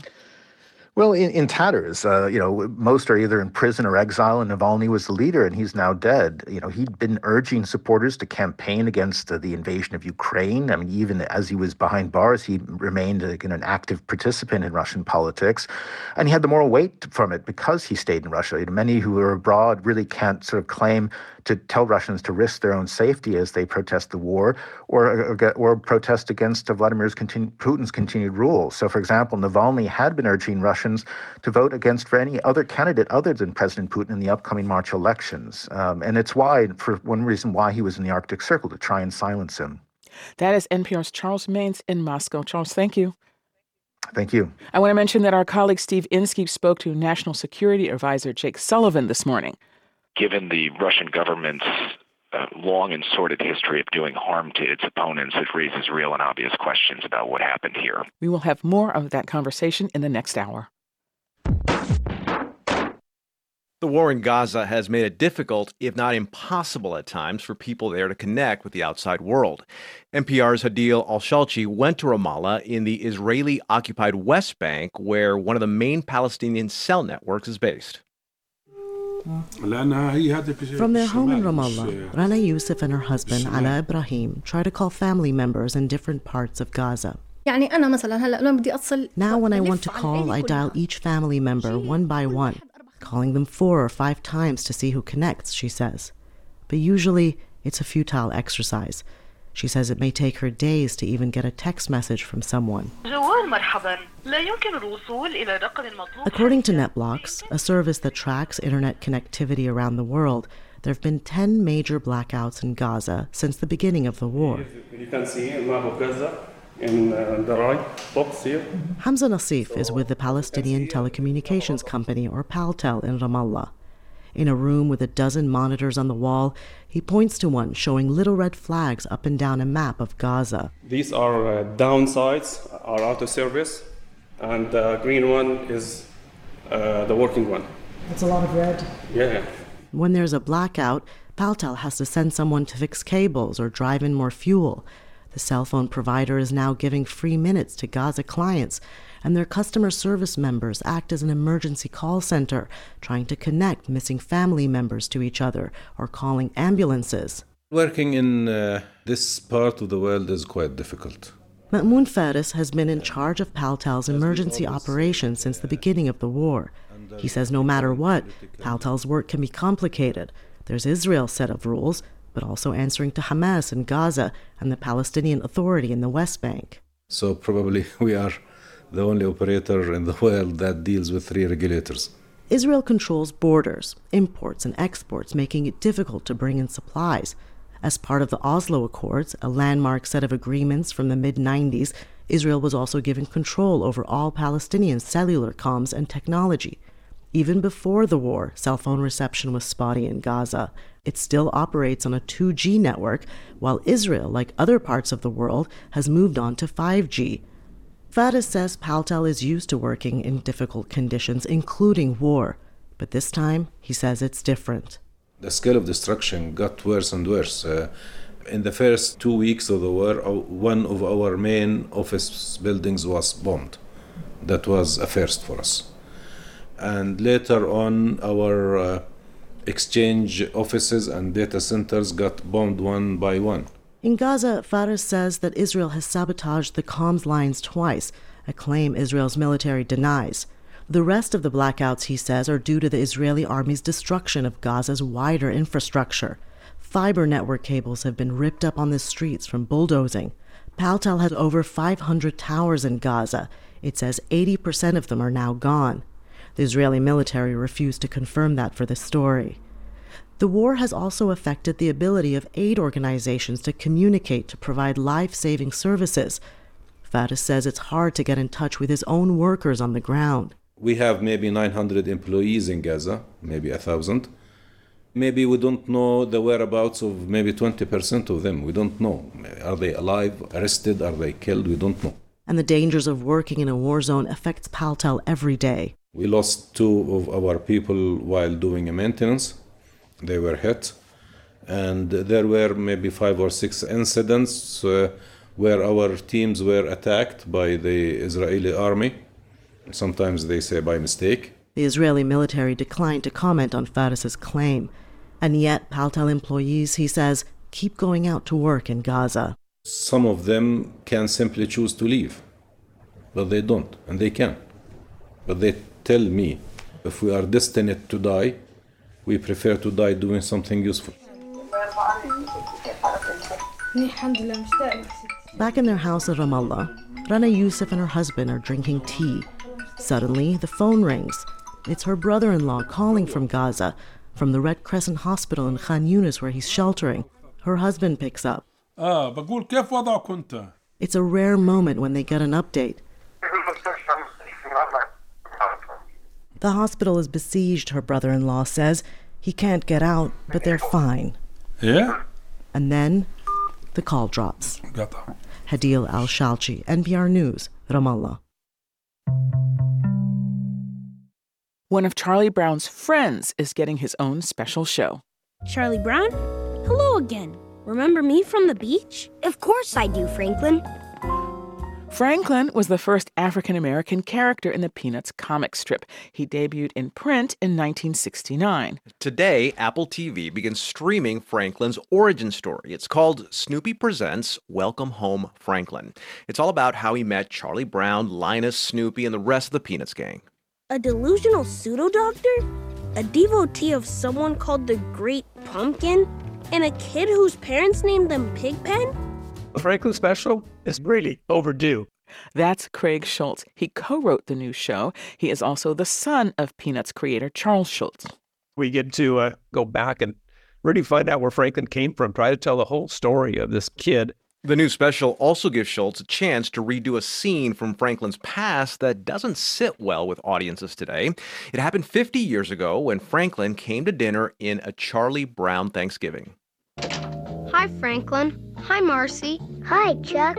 So, in the Thanksgiving episode, there's a scene where Franklin is sitting separate from the other kids. That's Raymond Persi, the director of Welcome Home Franklin. A lot of people saw it, and in recent years, didn't like the only black character separate from all the white characters. In the new show, the dinner scene takes place in a pizza restaurant. Franklin again sits by himself, and then. Hey, Franklin! We saved you a seat over here. Come join us. Ain't that what friendship's really all about? We were able to kind of recreate that scene and turn something that was this unfortunate controversy into a moment for people to talk about. There's another nod to Franklin's past in the Apple TV special. In that first 1968 appearance, Franklin rescues Charlie Brown's runaway beach ball. It was a powerful image, and at the time, a rare one a black child and a white child together on a beach when many public beaches were still segregated. Welcome Home Franklin recreates that scene. Is this your beach ball? That thing sure has a mind of its own. Thank you for catching it. I'm Franklin. My name is Charlie Brown you know, Franklin's been around for 50 years. And what's cool is we get a chance to know him a little better and we get a chance to see the other characters kind of in a new light again because we're getting to see them through his eyes. Snoopy Presents Welcome Home Franklin is out today on Apple TV.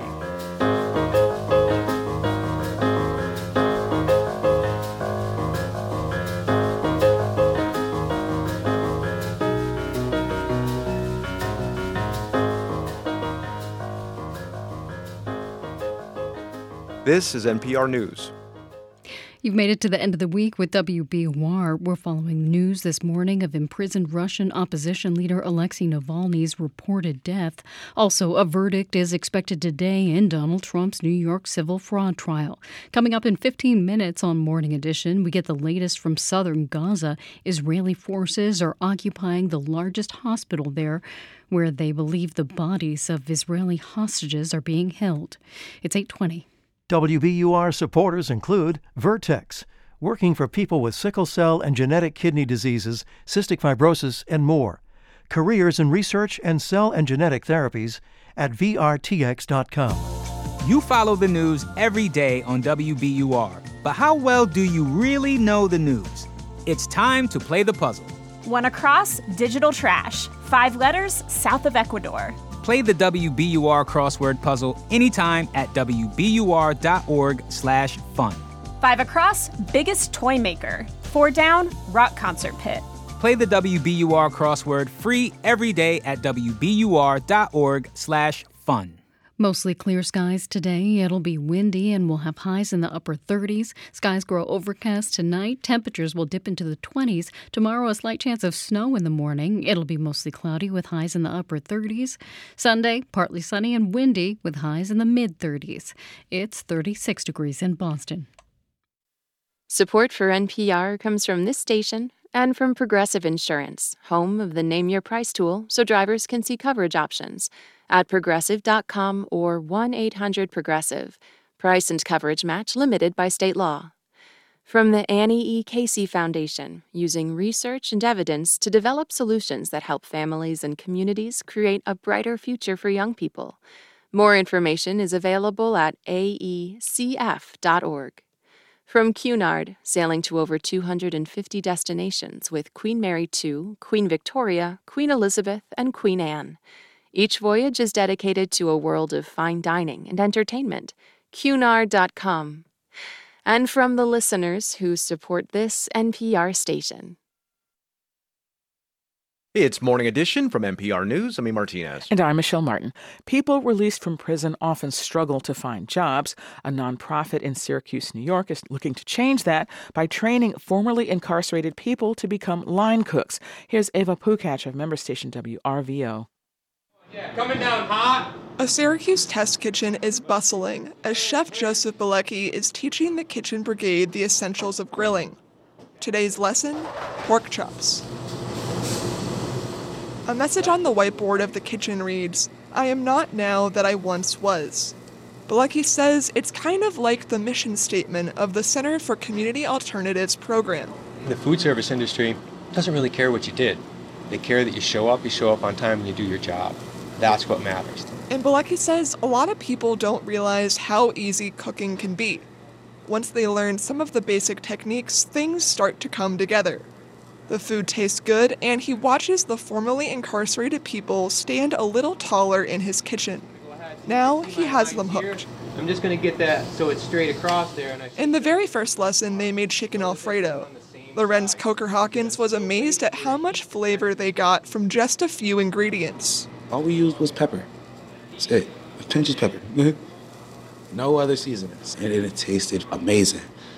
And it just like kind of blew my mind. I'm like, if I could do that with just that, I could do a whole lot. As Regina Brunelli roasts carrot strips in the oven, she dreams of going to culinary school and eventually opening her own diner. It's Margie's Cup. It's after my grandmother. She says the kitchen has an understanding. These are people that already have a past, so not judgy people. Kind of been through some of the similar, same things, you know what I mean? And we understand each other and we know we're not here to judge each other on our past, but help each other build the future. Coker Hawkins is grilling his pork chop getting it to the optimal 145 degree internal temperature. After the program, he's hoping to get a job at a popular barbecue restaurant. When you're a felon, you don't know you don't really know your opportunities or what's out there. I want to get myself in a better position, so better positions, better money. Let me just try the line cook thing out. And plus, you learn how to cook while you're here too. So I'm doing stuff at home now too. Eh? There's a smile across Coker Hawkins' face as he plates the food, standing the roasted carrots up against the mashed potatoes and pouring an apple chutney over his pork chop. Bilecki knows more than half of formerly incarcerated people are unable to find stable employment in their first year after release. He says watching folks gain that new level of confidence and the ability to carry themselves as professionals is a win for him, and he ultimately hopes to get all participants full time positions recidivism, 50% of people are likely to go back within five years. You can cut that in half with a full time job. If we can have people get jobs out of here, it's a lot less people going back to prison. Even equipped with skills, there are other barriers to entering the workforce like transportation. Here in Syracuse, some city buses stop running before the kitchen staff can head home for the night. For NPR News, I'm Ava Pukach in Syracuse, New York.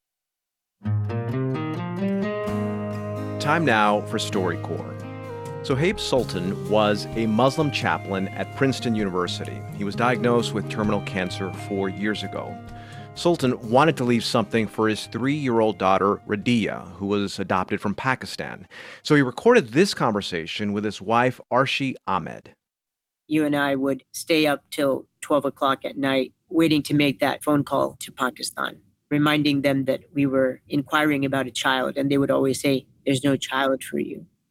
You know, I've wanted to be a father since I was a little kid. And I think hearing those words night after night, it was sad. But the moment they said, We have a baby for you, I just remember this feeling of joy. Yeah. Seeing her for the first time and holding her was just the most gorgeous moment of my life. So, do you remember the day when you got your full diagnosis? They called and they said you probably have a year to live. But it didn't feel like all bad news. Mm. Like, think about the 40 years that God has given me. What a beautiful life.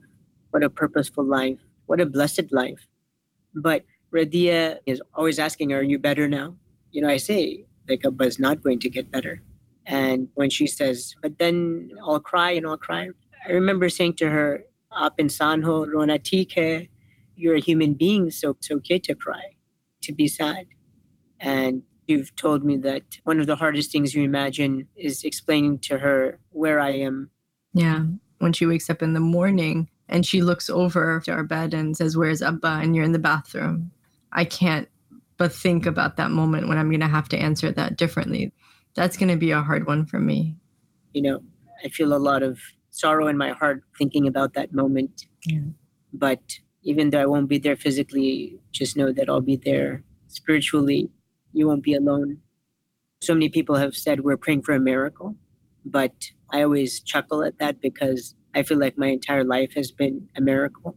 And one of them is finding you. What you've done for me, waking up in the middle of the night almost every night for the past three months because I'm in pain. Those are the things that I hope Radia really knows that that's how you took care of me. Yeah.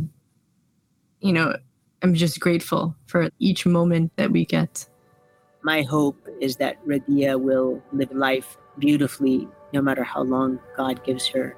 And you are especially going to teach her what it means to take life as a gift and to live it out every day.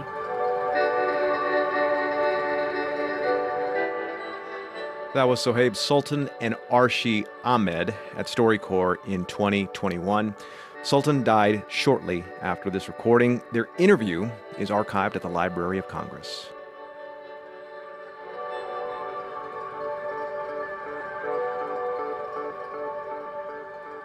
Major support for StoryCorps comes from Subaru, who, along with its retailers, is partnering with Operation Warm to provide more than 150,000 children in need with new necessities like coats, shoes, and socks. Subaru, more than a car company.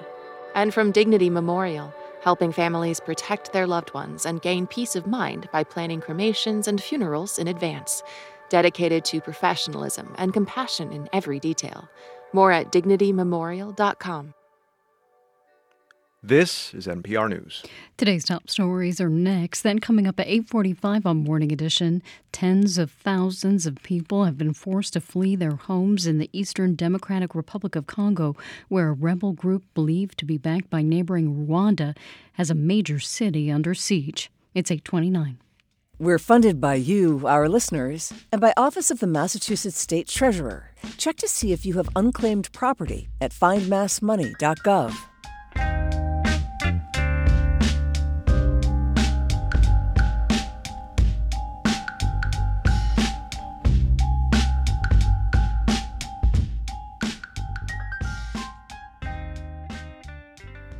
Live from NPR News in Washington, I'm Janine Herbst. Russia's Federal Prison Service says opposition leader Alexei Navalny has died. NPR's Charles Maynes has more from Moscow. What we heard was a statement that was issued from the prison authorities in the far north of Russia, the Yamal Nenets Autonomous Republic. Uh, they said that Navalny felt bad after a walk and he lost consciousness at the correctional facility where he's currently serving out a term, his prison term. Uh, medical staff arrived immediately, an ambulance was called, and they were unable to resuscitate him. NPR's Charles Maynes reporting. A family spokesperson says his lawyer is heading to the prison for more information. Navalny made international headlines in 2020 when he was poisoned with an alleged nerve agent outside Russia. He returned home and was sentenced to lengthy prison stays on multiple charges. A verdict is expected today in former President Donald Trump's New York civil fraud trial. He could be on the hook for hundreds of millions of dollars in penalties and other sanctions for allegedly inflating his wealth on financial statements to make deals and secure loans. The case shines a light on Trump's image as a billionaire businessman and threatens to upend the real estate empire that vaulted him to fame and to the White House. Trump has denied any wrongdoing. U.S. futures contracts are trading in mixed territory at this hour. Dow futures are down a fraction. NASDAQ futures are up by about a half percent. You're listening to NPR News from Washington. From WBUR in Boston, I'm Rupa Shenoy. Another young, critically endangered right whale has been found dead along the eastern seaboard. That comes three weeks after one washed up on a Martha's Vineyard beach entangled in fishing gear. Eve Zuckoff reports. The dead calf was born earlier this year to a mother researchers call Pilgrim. Her carcass was found off the coast of Georgia and it's been heavily scavenged by sharks. It's the fifth critically endangered right whale to be found dead, seriously injured, or missing since mid December. A bad year for a population of just about 350. Right whale advocates say federal regulators must do better to regulate boat speeds and fishing practices. For their part, regulators say they're now working with biologists and considering the condition of the whale and the weather to determine whether towing the calf to shore for a post mortem exam is possible. For the New England News Collaborative, I'm Eve Zuckoff. The Boston branch of the FBI played a key role last month in blocking a Russian cyber hacking effort. The work involved disrupting Russian bots that infiltrated thousands of computer systems across the U.S. and the world. The Russian malware targeted private homes and businesses, as well as government and military organizations. A Boston City councilor has a novel idea for people to show their civic pride. Councilor Sharon Durkin filed an order this week to explore the idea of allowing the city to sell officially licensed Boston merchandise. WBUR's Fausto Menard has more. Imagine rocking a Boston Parks and Recreation hoodie or sipping from a Department of Public Works coffee mug. Durkin says selling merch with a Boston landmark or the name of a particular municipal agency on it could generate some revenue for the city. She also says it would allow people to show off their love for Boston. We're trying to create an opportunity for our city departments to be the star of the show and also for our neighborhoods and logos and iconic symbols from the city to be something that's at the forefront. Durkin says there's already a lot of enthusiasm for her idea at City Hall. She hopes to schedule a hearing on the matter soon and ultimately solicit proposals from local artists and businesses who want to create and sell the merchandise. For 90.9 WBUR, I'm Fausto Menard. It's 833. We're funded by you, our listeners, and by Boston Ballet's Winter Experience, celebrating the evolution of dance with two world premieres. Starts February 22nd. Tickets at bostonballet.org. The Celtics head into the All Star break this weekend with the NBA's best record. The team is off until late next weekend. And the Bruins are skating through a slump. They lost last night to the Seattle Kraken 4 1. It's the Bees' third loss in a row at home. Windy with highs in the upper 30s today under mostly sunny skies. It falls to the upper 20s tonight and clouds move in. Tomorrow the clouds stick around and we'll have highs in the upper 30s. There's a slight chance of snow around mid morning. Sunday highs in the mid 30s under partly sunny skies. It's 35 degrees in Boston. You're with WBUR. Support for NPR comes from this station and from Fisher Investments as a fiduciary, Fisher Investments is obligated to act in their client's best interest. Learn more at fisherinvestments.com. Investing in securities involves the risk of loss. From Procter & Gamble, maker of Nervive, Nervive Nerve Relief is designed to reduce occasional nerve aches, weakness, and discomfort in hands or feet due to aging. Learn more at nervivehealth.com. And from the listeners who support this NPR station. It's Morning Edition from NPR News. I'm A. Martinez in Los Angeles, California. And I'm Michelle Martin in Washington, D.C. A court hearing in one of former President Donald Trump's legal cases featured a different main character. Yeah, that's right. Yesterday's main protagonist was Fulton County District Attorney Fani Willis. She's fighting off an attempt to remove her from the Georgia election interference case involving the former president. Trump and other defendants accuse her of a conflict of interest stemming from a romantic relationship with a prosecutor that she hired for the probe. WABE's Sam Gringlas has been in the courtroom, and he is with us now from Atlanta. Good morning, Sam. Hey, Michelle.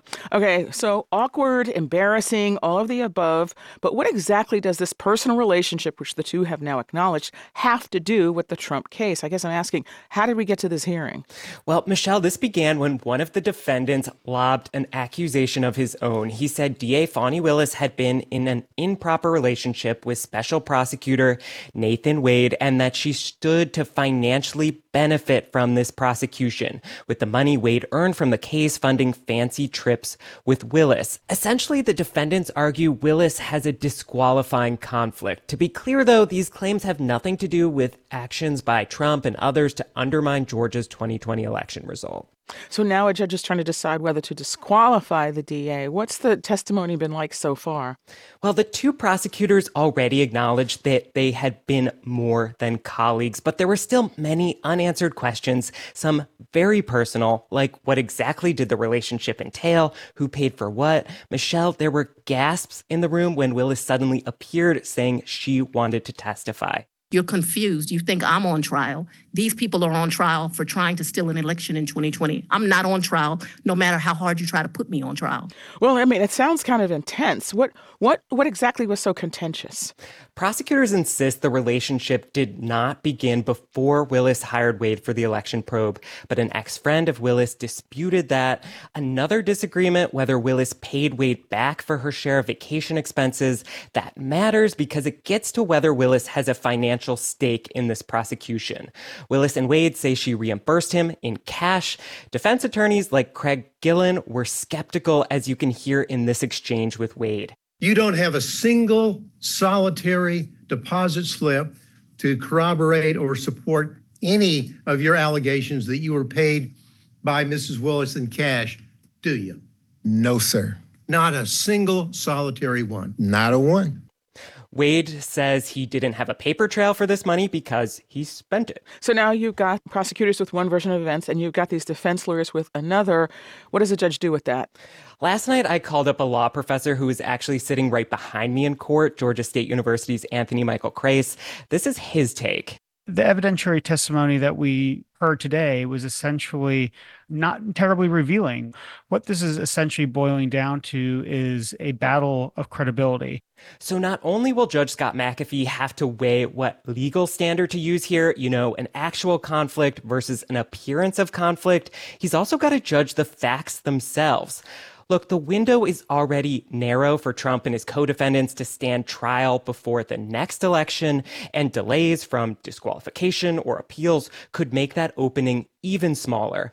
And I think this underscores, despite the seemingly tabloid nature of this story, the stakes are quite high. That is WABE Sam Gringlas in Atlanta. Sam, thank you. Thanks, Michelle. Israeli forces have entered and taken over southern Gaza's largest hospital, where they believe bodies of some Israeli hostages are being held. And despite international pressure, Prime Minister Benjamin Netanyahu vows Israeli forces will go into the southern town of Rafah. That's where at least a million Palestinians are sheltering. After another phone call with President Biden last night, Netanyahu, in a social media post, again rejected calls for a two state solution. We're going to go now to NPR's Eleanor Beardsley, who is following all this from Tel Aviv. Eleanor, hello. Good morning. So, what are Israel and the Palestinians saying about what's happening in this hospital? Well, according to Gaza's health ministry, there's no power or heating in the hospital, and fuel for generators is set to run out in the next 24 hours. And the ministry said there are patients on respirators and babies in incubators. They called it a catastrophic situation.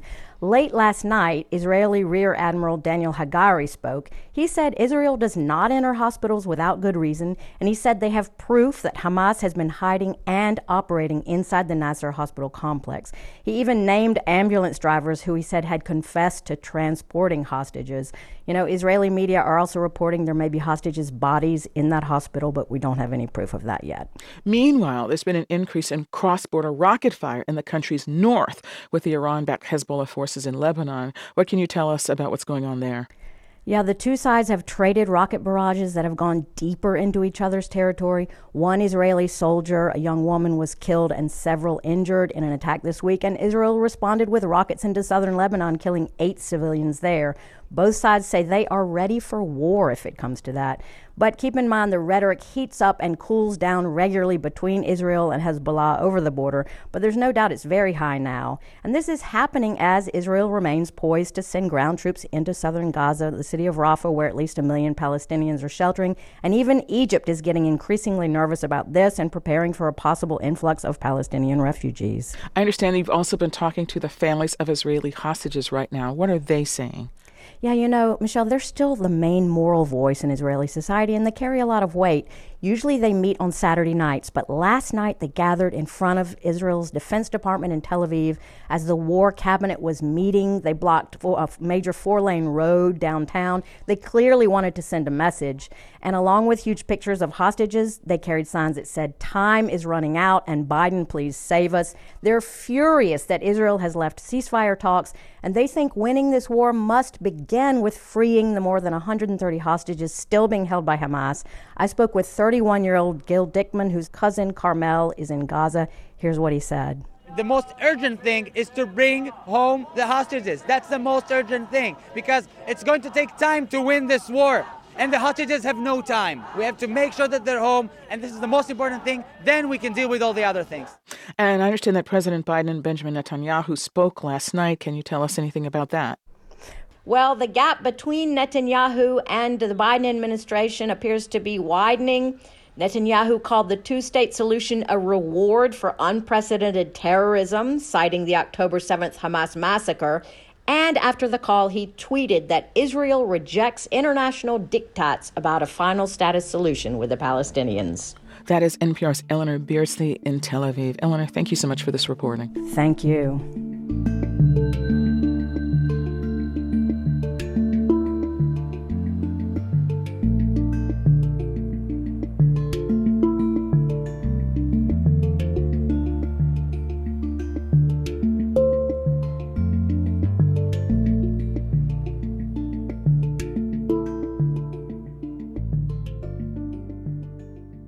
This is NPR News. Coming up in 10 minutes, the Marketplace Morning Report tells us about the new FCC ban on robocalls using voices generated by artificial intelligence. It comes after phone calls to New Hampshire primary voters that used AI to imitate President Joe Biden. Upper 30s and windy today. It'll be mostly sunny. Upper 20s tonight and it'll grow cloudy. Overcast tomorrow with a slight chance of snow in the morning. It'll be in the upper 30s. Partly sunny and windy on Sunday in the mid 30s. It's 35 degrees in Boston. We're funded by you, our listeners, and by Boston University's College of Communication, presenting the acclaimed writer David Grann, February 28th at 7 p.m. in the Sci Center. Admission is free. Reservations are required at davidgrannbu.eventbrite.com. The Boston Planning and Development Agency is approving three new affordable housing projects around the city. The projects in Brighton, Dorchester, and Fenway will bring 127 income restricted units to the city. Officials say the developments, developments will generate nearly 1,800 permanent jobs. The average cost of home heating oil in the state is on the rise. A State Department of Energy Resources survey shows the average price at 4.15 a gallon. Despite the rise, prices are still not as bad as last year. Last year at this time, oil was 4.52 a gallon on average. Boston based DraftKings is acquiring the top lottery app in the U.S. The sports betting company is buying Jackpocket for $750 million. DraftKings says the acquisition will improve its marketing efficiency. It's 844. Funding for WBUR's business report comes from Feldman Geospatial, committed to helping Boston build right from the ground up since 1946, and working to build community with Jazz Night presenting live music weekly at the Long Live Brewery and Tap Room in Boston. Learn more at longlivebeerworks.com/boston.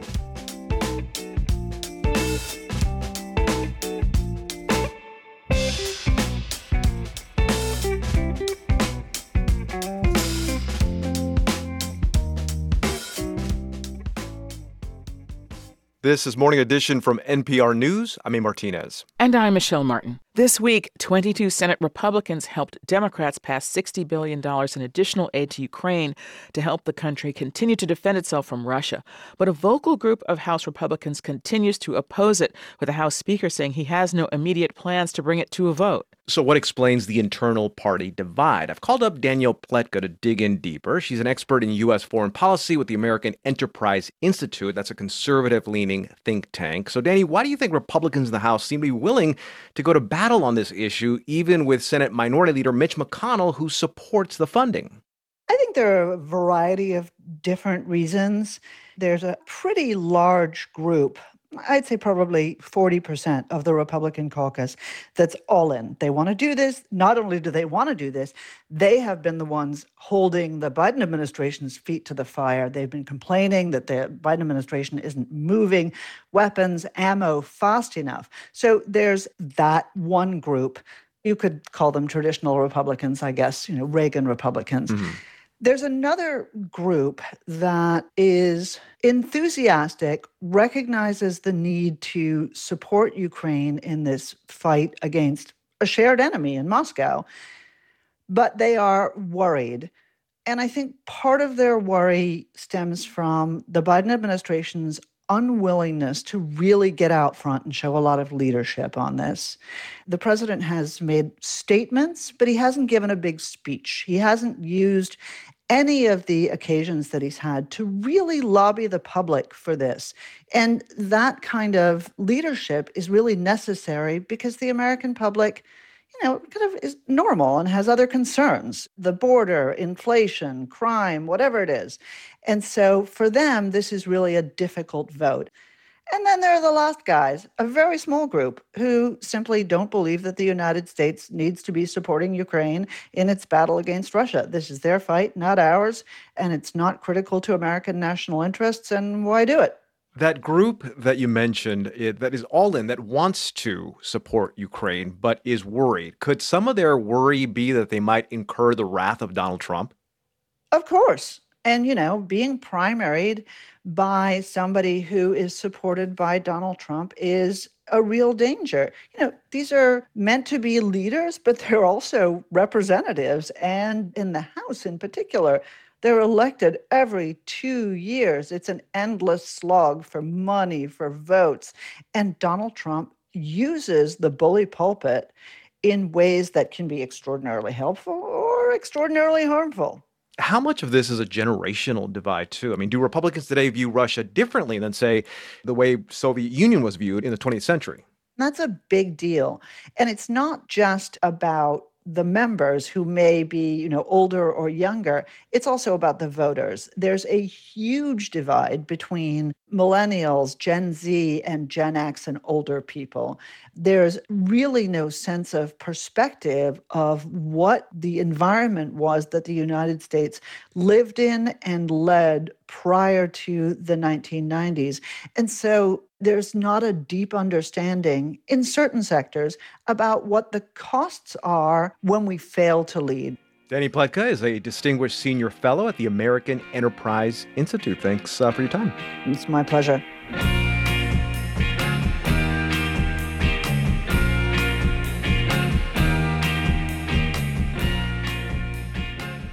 This is Morning Edition from NPR News. I'm A. Martinez. And I'm Michelle Martin. Coming up at the top of the hour on WBUR, it's the BBC News Hour. They'll tell us how the United Nations Peacekeeping Agency is advocating for neighboring countries to stop interfering in the conflict in the east of the Democratic Republic of Congo. It's 849. We're funded by you, our listeners, and by Uncommon Feasts, offering full service culinary event catering for your distinctive social and corporate gatherings. Gather around, let's feast. Coal jobs have been declining for generations. Now, in the town of Keyser, West Virginia, there's a different energy source on the horizon. Energy is huge in this town, and without it, we wouldn't have very much. I'm Ari Shapiro. What happens when a wind farm comes to a coal town? On All Things Considered from NPR News. Listen today starting at 4 on 90.9 WBUR. Here's a look at some of the stories we're following this Friday morning. Russian prison officials say political activist and Putin opponent Alexei Navalny has died. President Joe Biden visits East Palestine, Ohio today, a year after a toxic chemical spill. And Harvard University faces an unprecedented congressional subpoena in an ongoing inquiry into alleged anti Semitism on campus. Stay up to date on the news all day here on 90.9 WBUR and on the WBUR app. We're funded by you, our listeners, and by Xfinity Internet with the Xfinity 10G network. So everyone at home can be online even at peak hours. Xfinity from Comcast. The future starts now. Mostly sunny and windy today. Temperatures will rise to the upper 30s. Tonight it falls to the upper 20s and grows cloudy. Skies stay mostly cloudy tomorrow, and there's a slight chance of snow in the morning. It'll be in the upper 30s. Sunday, partly sunny and windy in the mid 30s. It's 34 degrees in Boston. Manufacturing is hurting a little bit. Marketplace Morning Report is supported by On Watch, a new podcast from Market Watch covering the financial news everyone is watching and how it's affecting the economy and people's wallets. New episodes each Thursday. From Marketplace, I'm Sabri Ben-Achour, in for David Brancaccio. We got a snapshot of the manufacturing economy this week, and it was a little disappointing. Industrial production is a measure of what's being produced in manufacturing, mining, utilities, it fell in January. Economists were expecting an increase, and December's figure was revised down. So, why might this be? Well, bad weather can do that, and interest rates are high, which slows a lot of things down. But there is at least one bright spot in all this, as Marketplace's Mitchell Hartman reports. Manufacturing overall fell nearly 1% from January of last year, but high tech manufacturing of semiconductors and circuit boards rose by more than 20%. No, it's not a blip. Mark Zandi at Moody's Analytics says demand for chips is booming, starting with the auto industry. Production is steadily rising globally, and of course, then there's AI. Meanwhile, the feds are spending tens of billions to build new chip factories, most of which aren't producing yet, says Ned Hill at Ohio State University's Manufacturing Institute. These are very large, complicated plants to design and build. There's also a long lead time to buy the equipment. So these plants are going to roll out over a two to five year period. Now, this alone won't jumpstart U.S. manufacturing. Semiconductors make up less than half a percent of GDP, says Paul Ashworth at Capital Economics. So, although it's growing at a very rapid pace, it doesn't do much, even to boost manufacturing overall. But that's beside the point, says Mark Zandi. This isn't about jobs. This is really about national security. We had to bring some of that chip production back home. Right now, most semiconductors are produced in Taiwan, and they're crucial for everything from defense equipment to personal computers. I'm Mitchell Hartman for Marketplace. There's news just now that wholesale prices increased more than expected in January. The producer price index went up three tenths of a percent last month. It was expected to be up just one tenth of a percent. That would be another data point this week that the fight against inflation is not over. With that, let's do the numbers. Dow and S&P futures are down in the 2 to 4 tenths percent range with Dow futures down 141 points. Nasdaq futures are up 12 points. The yield on the 10-year treasury is 4.318%, jumped up on that inflation news. Nike is announcing job cuts. The sportswear giant said yesterday that it's going to lay off about 2% of its total workforce, which would be more than 1,600 jobs. The company is citing weaker profits as consumers pull back on discretionary spending. Marketplace Morning Report is supported by Progressive Insurance with Snapshot. Learn more about Snapshot at progressive.com or 1 800 Progressive. Snapshot not available in California or from all agents. And by the podcast Ripple, a new investigative podcast from Western Sound and APM Studios. Listen now to Ripple. Late last week, the Federal Communications Commission banned robocalls that use voices generated by artificial intelligence. That came after phone calls using AI to imitate President Joe Biden were made to New Hampshire voters during that state's primary. The fake messages tried to discourage people from voting. Authorities have issued cease and desist orders against two Texas companies they say were involved with the robocalls. For more on this, we're joined by Wasim Khalid, CEO and co founder of Blackbird AI, a firm that uses AI to spot and fight disinformation campaigns. Khalid, thanks so much for joining us. Yeah, great to be here. Let's go back and hear that soundbite of the fake President Biden phone call. And just to be extra clear, this is fake, fake, fake, fake, fake. This is not actually President Joe Biden speaking. Voting this Tuesday only enables the Republicans in their quest to elect Donald Trump again. Your vote makes a difference in November, not this Tuesday. So that is not President Biden, but it is pretty convincing. This technology is, is pretty advanced and it's only getting better, right? Absolutely. The the thing about today's generative AI and, and, and technology infused landscape is the tools that are available to do the kind of thing you just heard here have become so low cost and so easy to use by threat actors or anyone who's looking to deceive the public. It's made the ability to manipulate human perception so straightforward that it's going to just continue to ramp up. Are there less tangible or less obvious ways AI might be harnessed to manipulate people, whether that's in election years or not?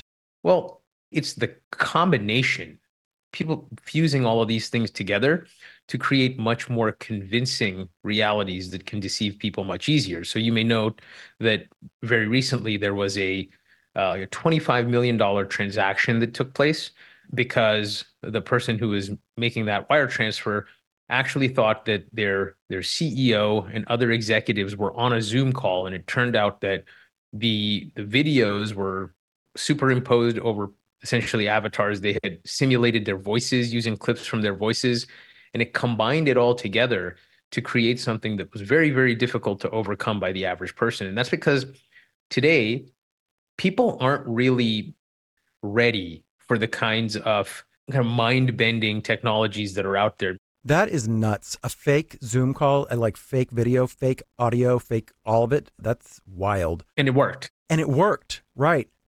Do you have any thoughts on what we as consumers should do to protect ourselves from this latest generation of malicious AI? With generative AI or any kind of media, you have to think that yes, it very well could be fabricated and that technology will get better and better. So, video, audio, they're all questionable. I would say the other thing is for example, it's happened to many people where they'll get a distressed call from someone they know. And they say maybe they're in Mexico and in some foreign country and they've been kidnapped and they need money via a wire transfer or something of that nature. And this is this is happening pretty widespread as well, right? This is the analog just tip is if someone calls you and they say they're in distress, they need money or they need help or whatnot. I mean, I have and many people I know now have like a, a code word with their family and so people really need to understand what's happening in the information environment to protect themselves today. Wasim Khalid is CEO and co founder of Blackbird AI. Thank you so much. Thank you for having me. Our executive producer is Kelly Silvera. Our digital producer is Dylan Miettinen. Our engineers are Jessen Dueller, John Brewington, and Brian Allison. And in New York, I'm Sabri Ben-Achour with the Marketplace Morning Report.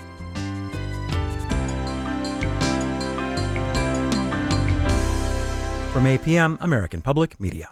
Enjoy some sunshine today before clouds move in for the weekend. We'll have mostly clear skies and upper 30s, along with some gusty winds. The clouds move in tonight as temperatures fall to the upper 20s. Skies stay overcast tomorrow, and there's a slight chance of snow in the morning. It'll be in the upper 30s. Sunday, a mix of sun and clouds. It'll be windy and in the mid 30s. It's 34 degrees in Boston, and the BBC News Hour is coming up next.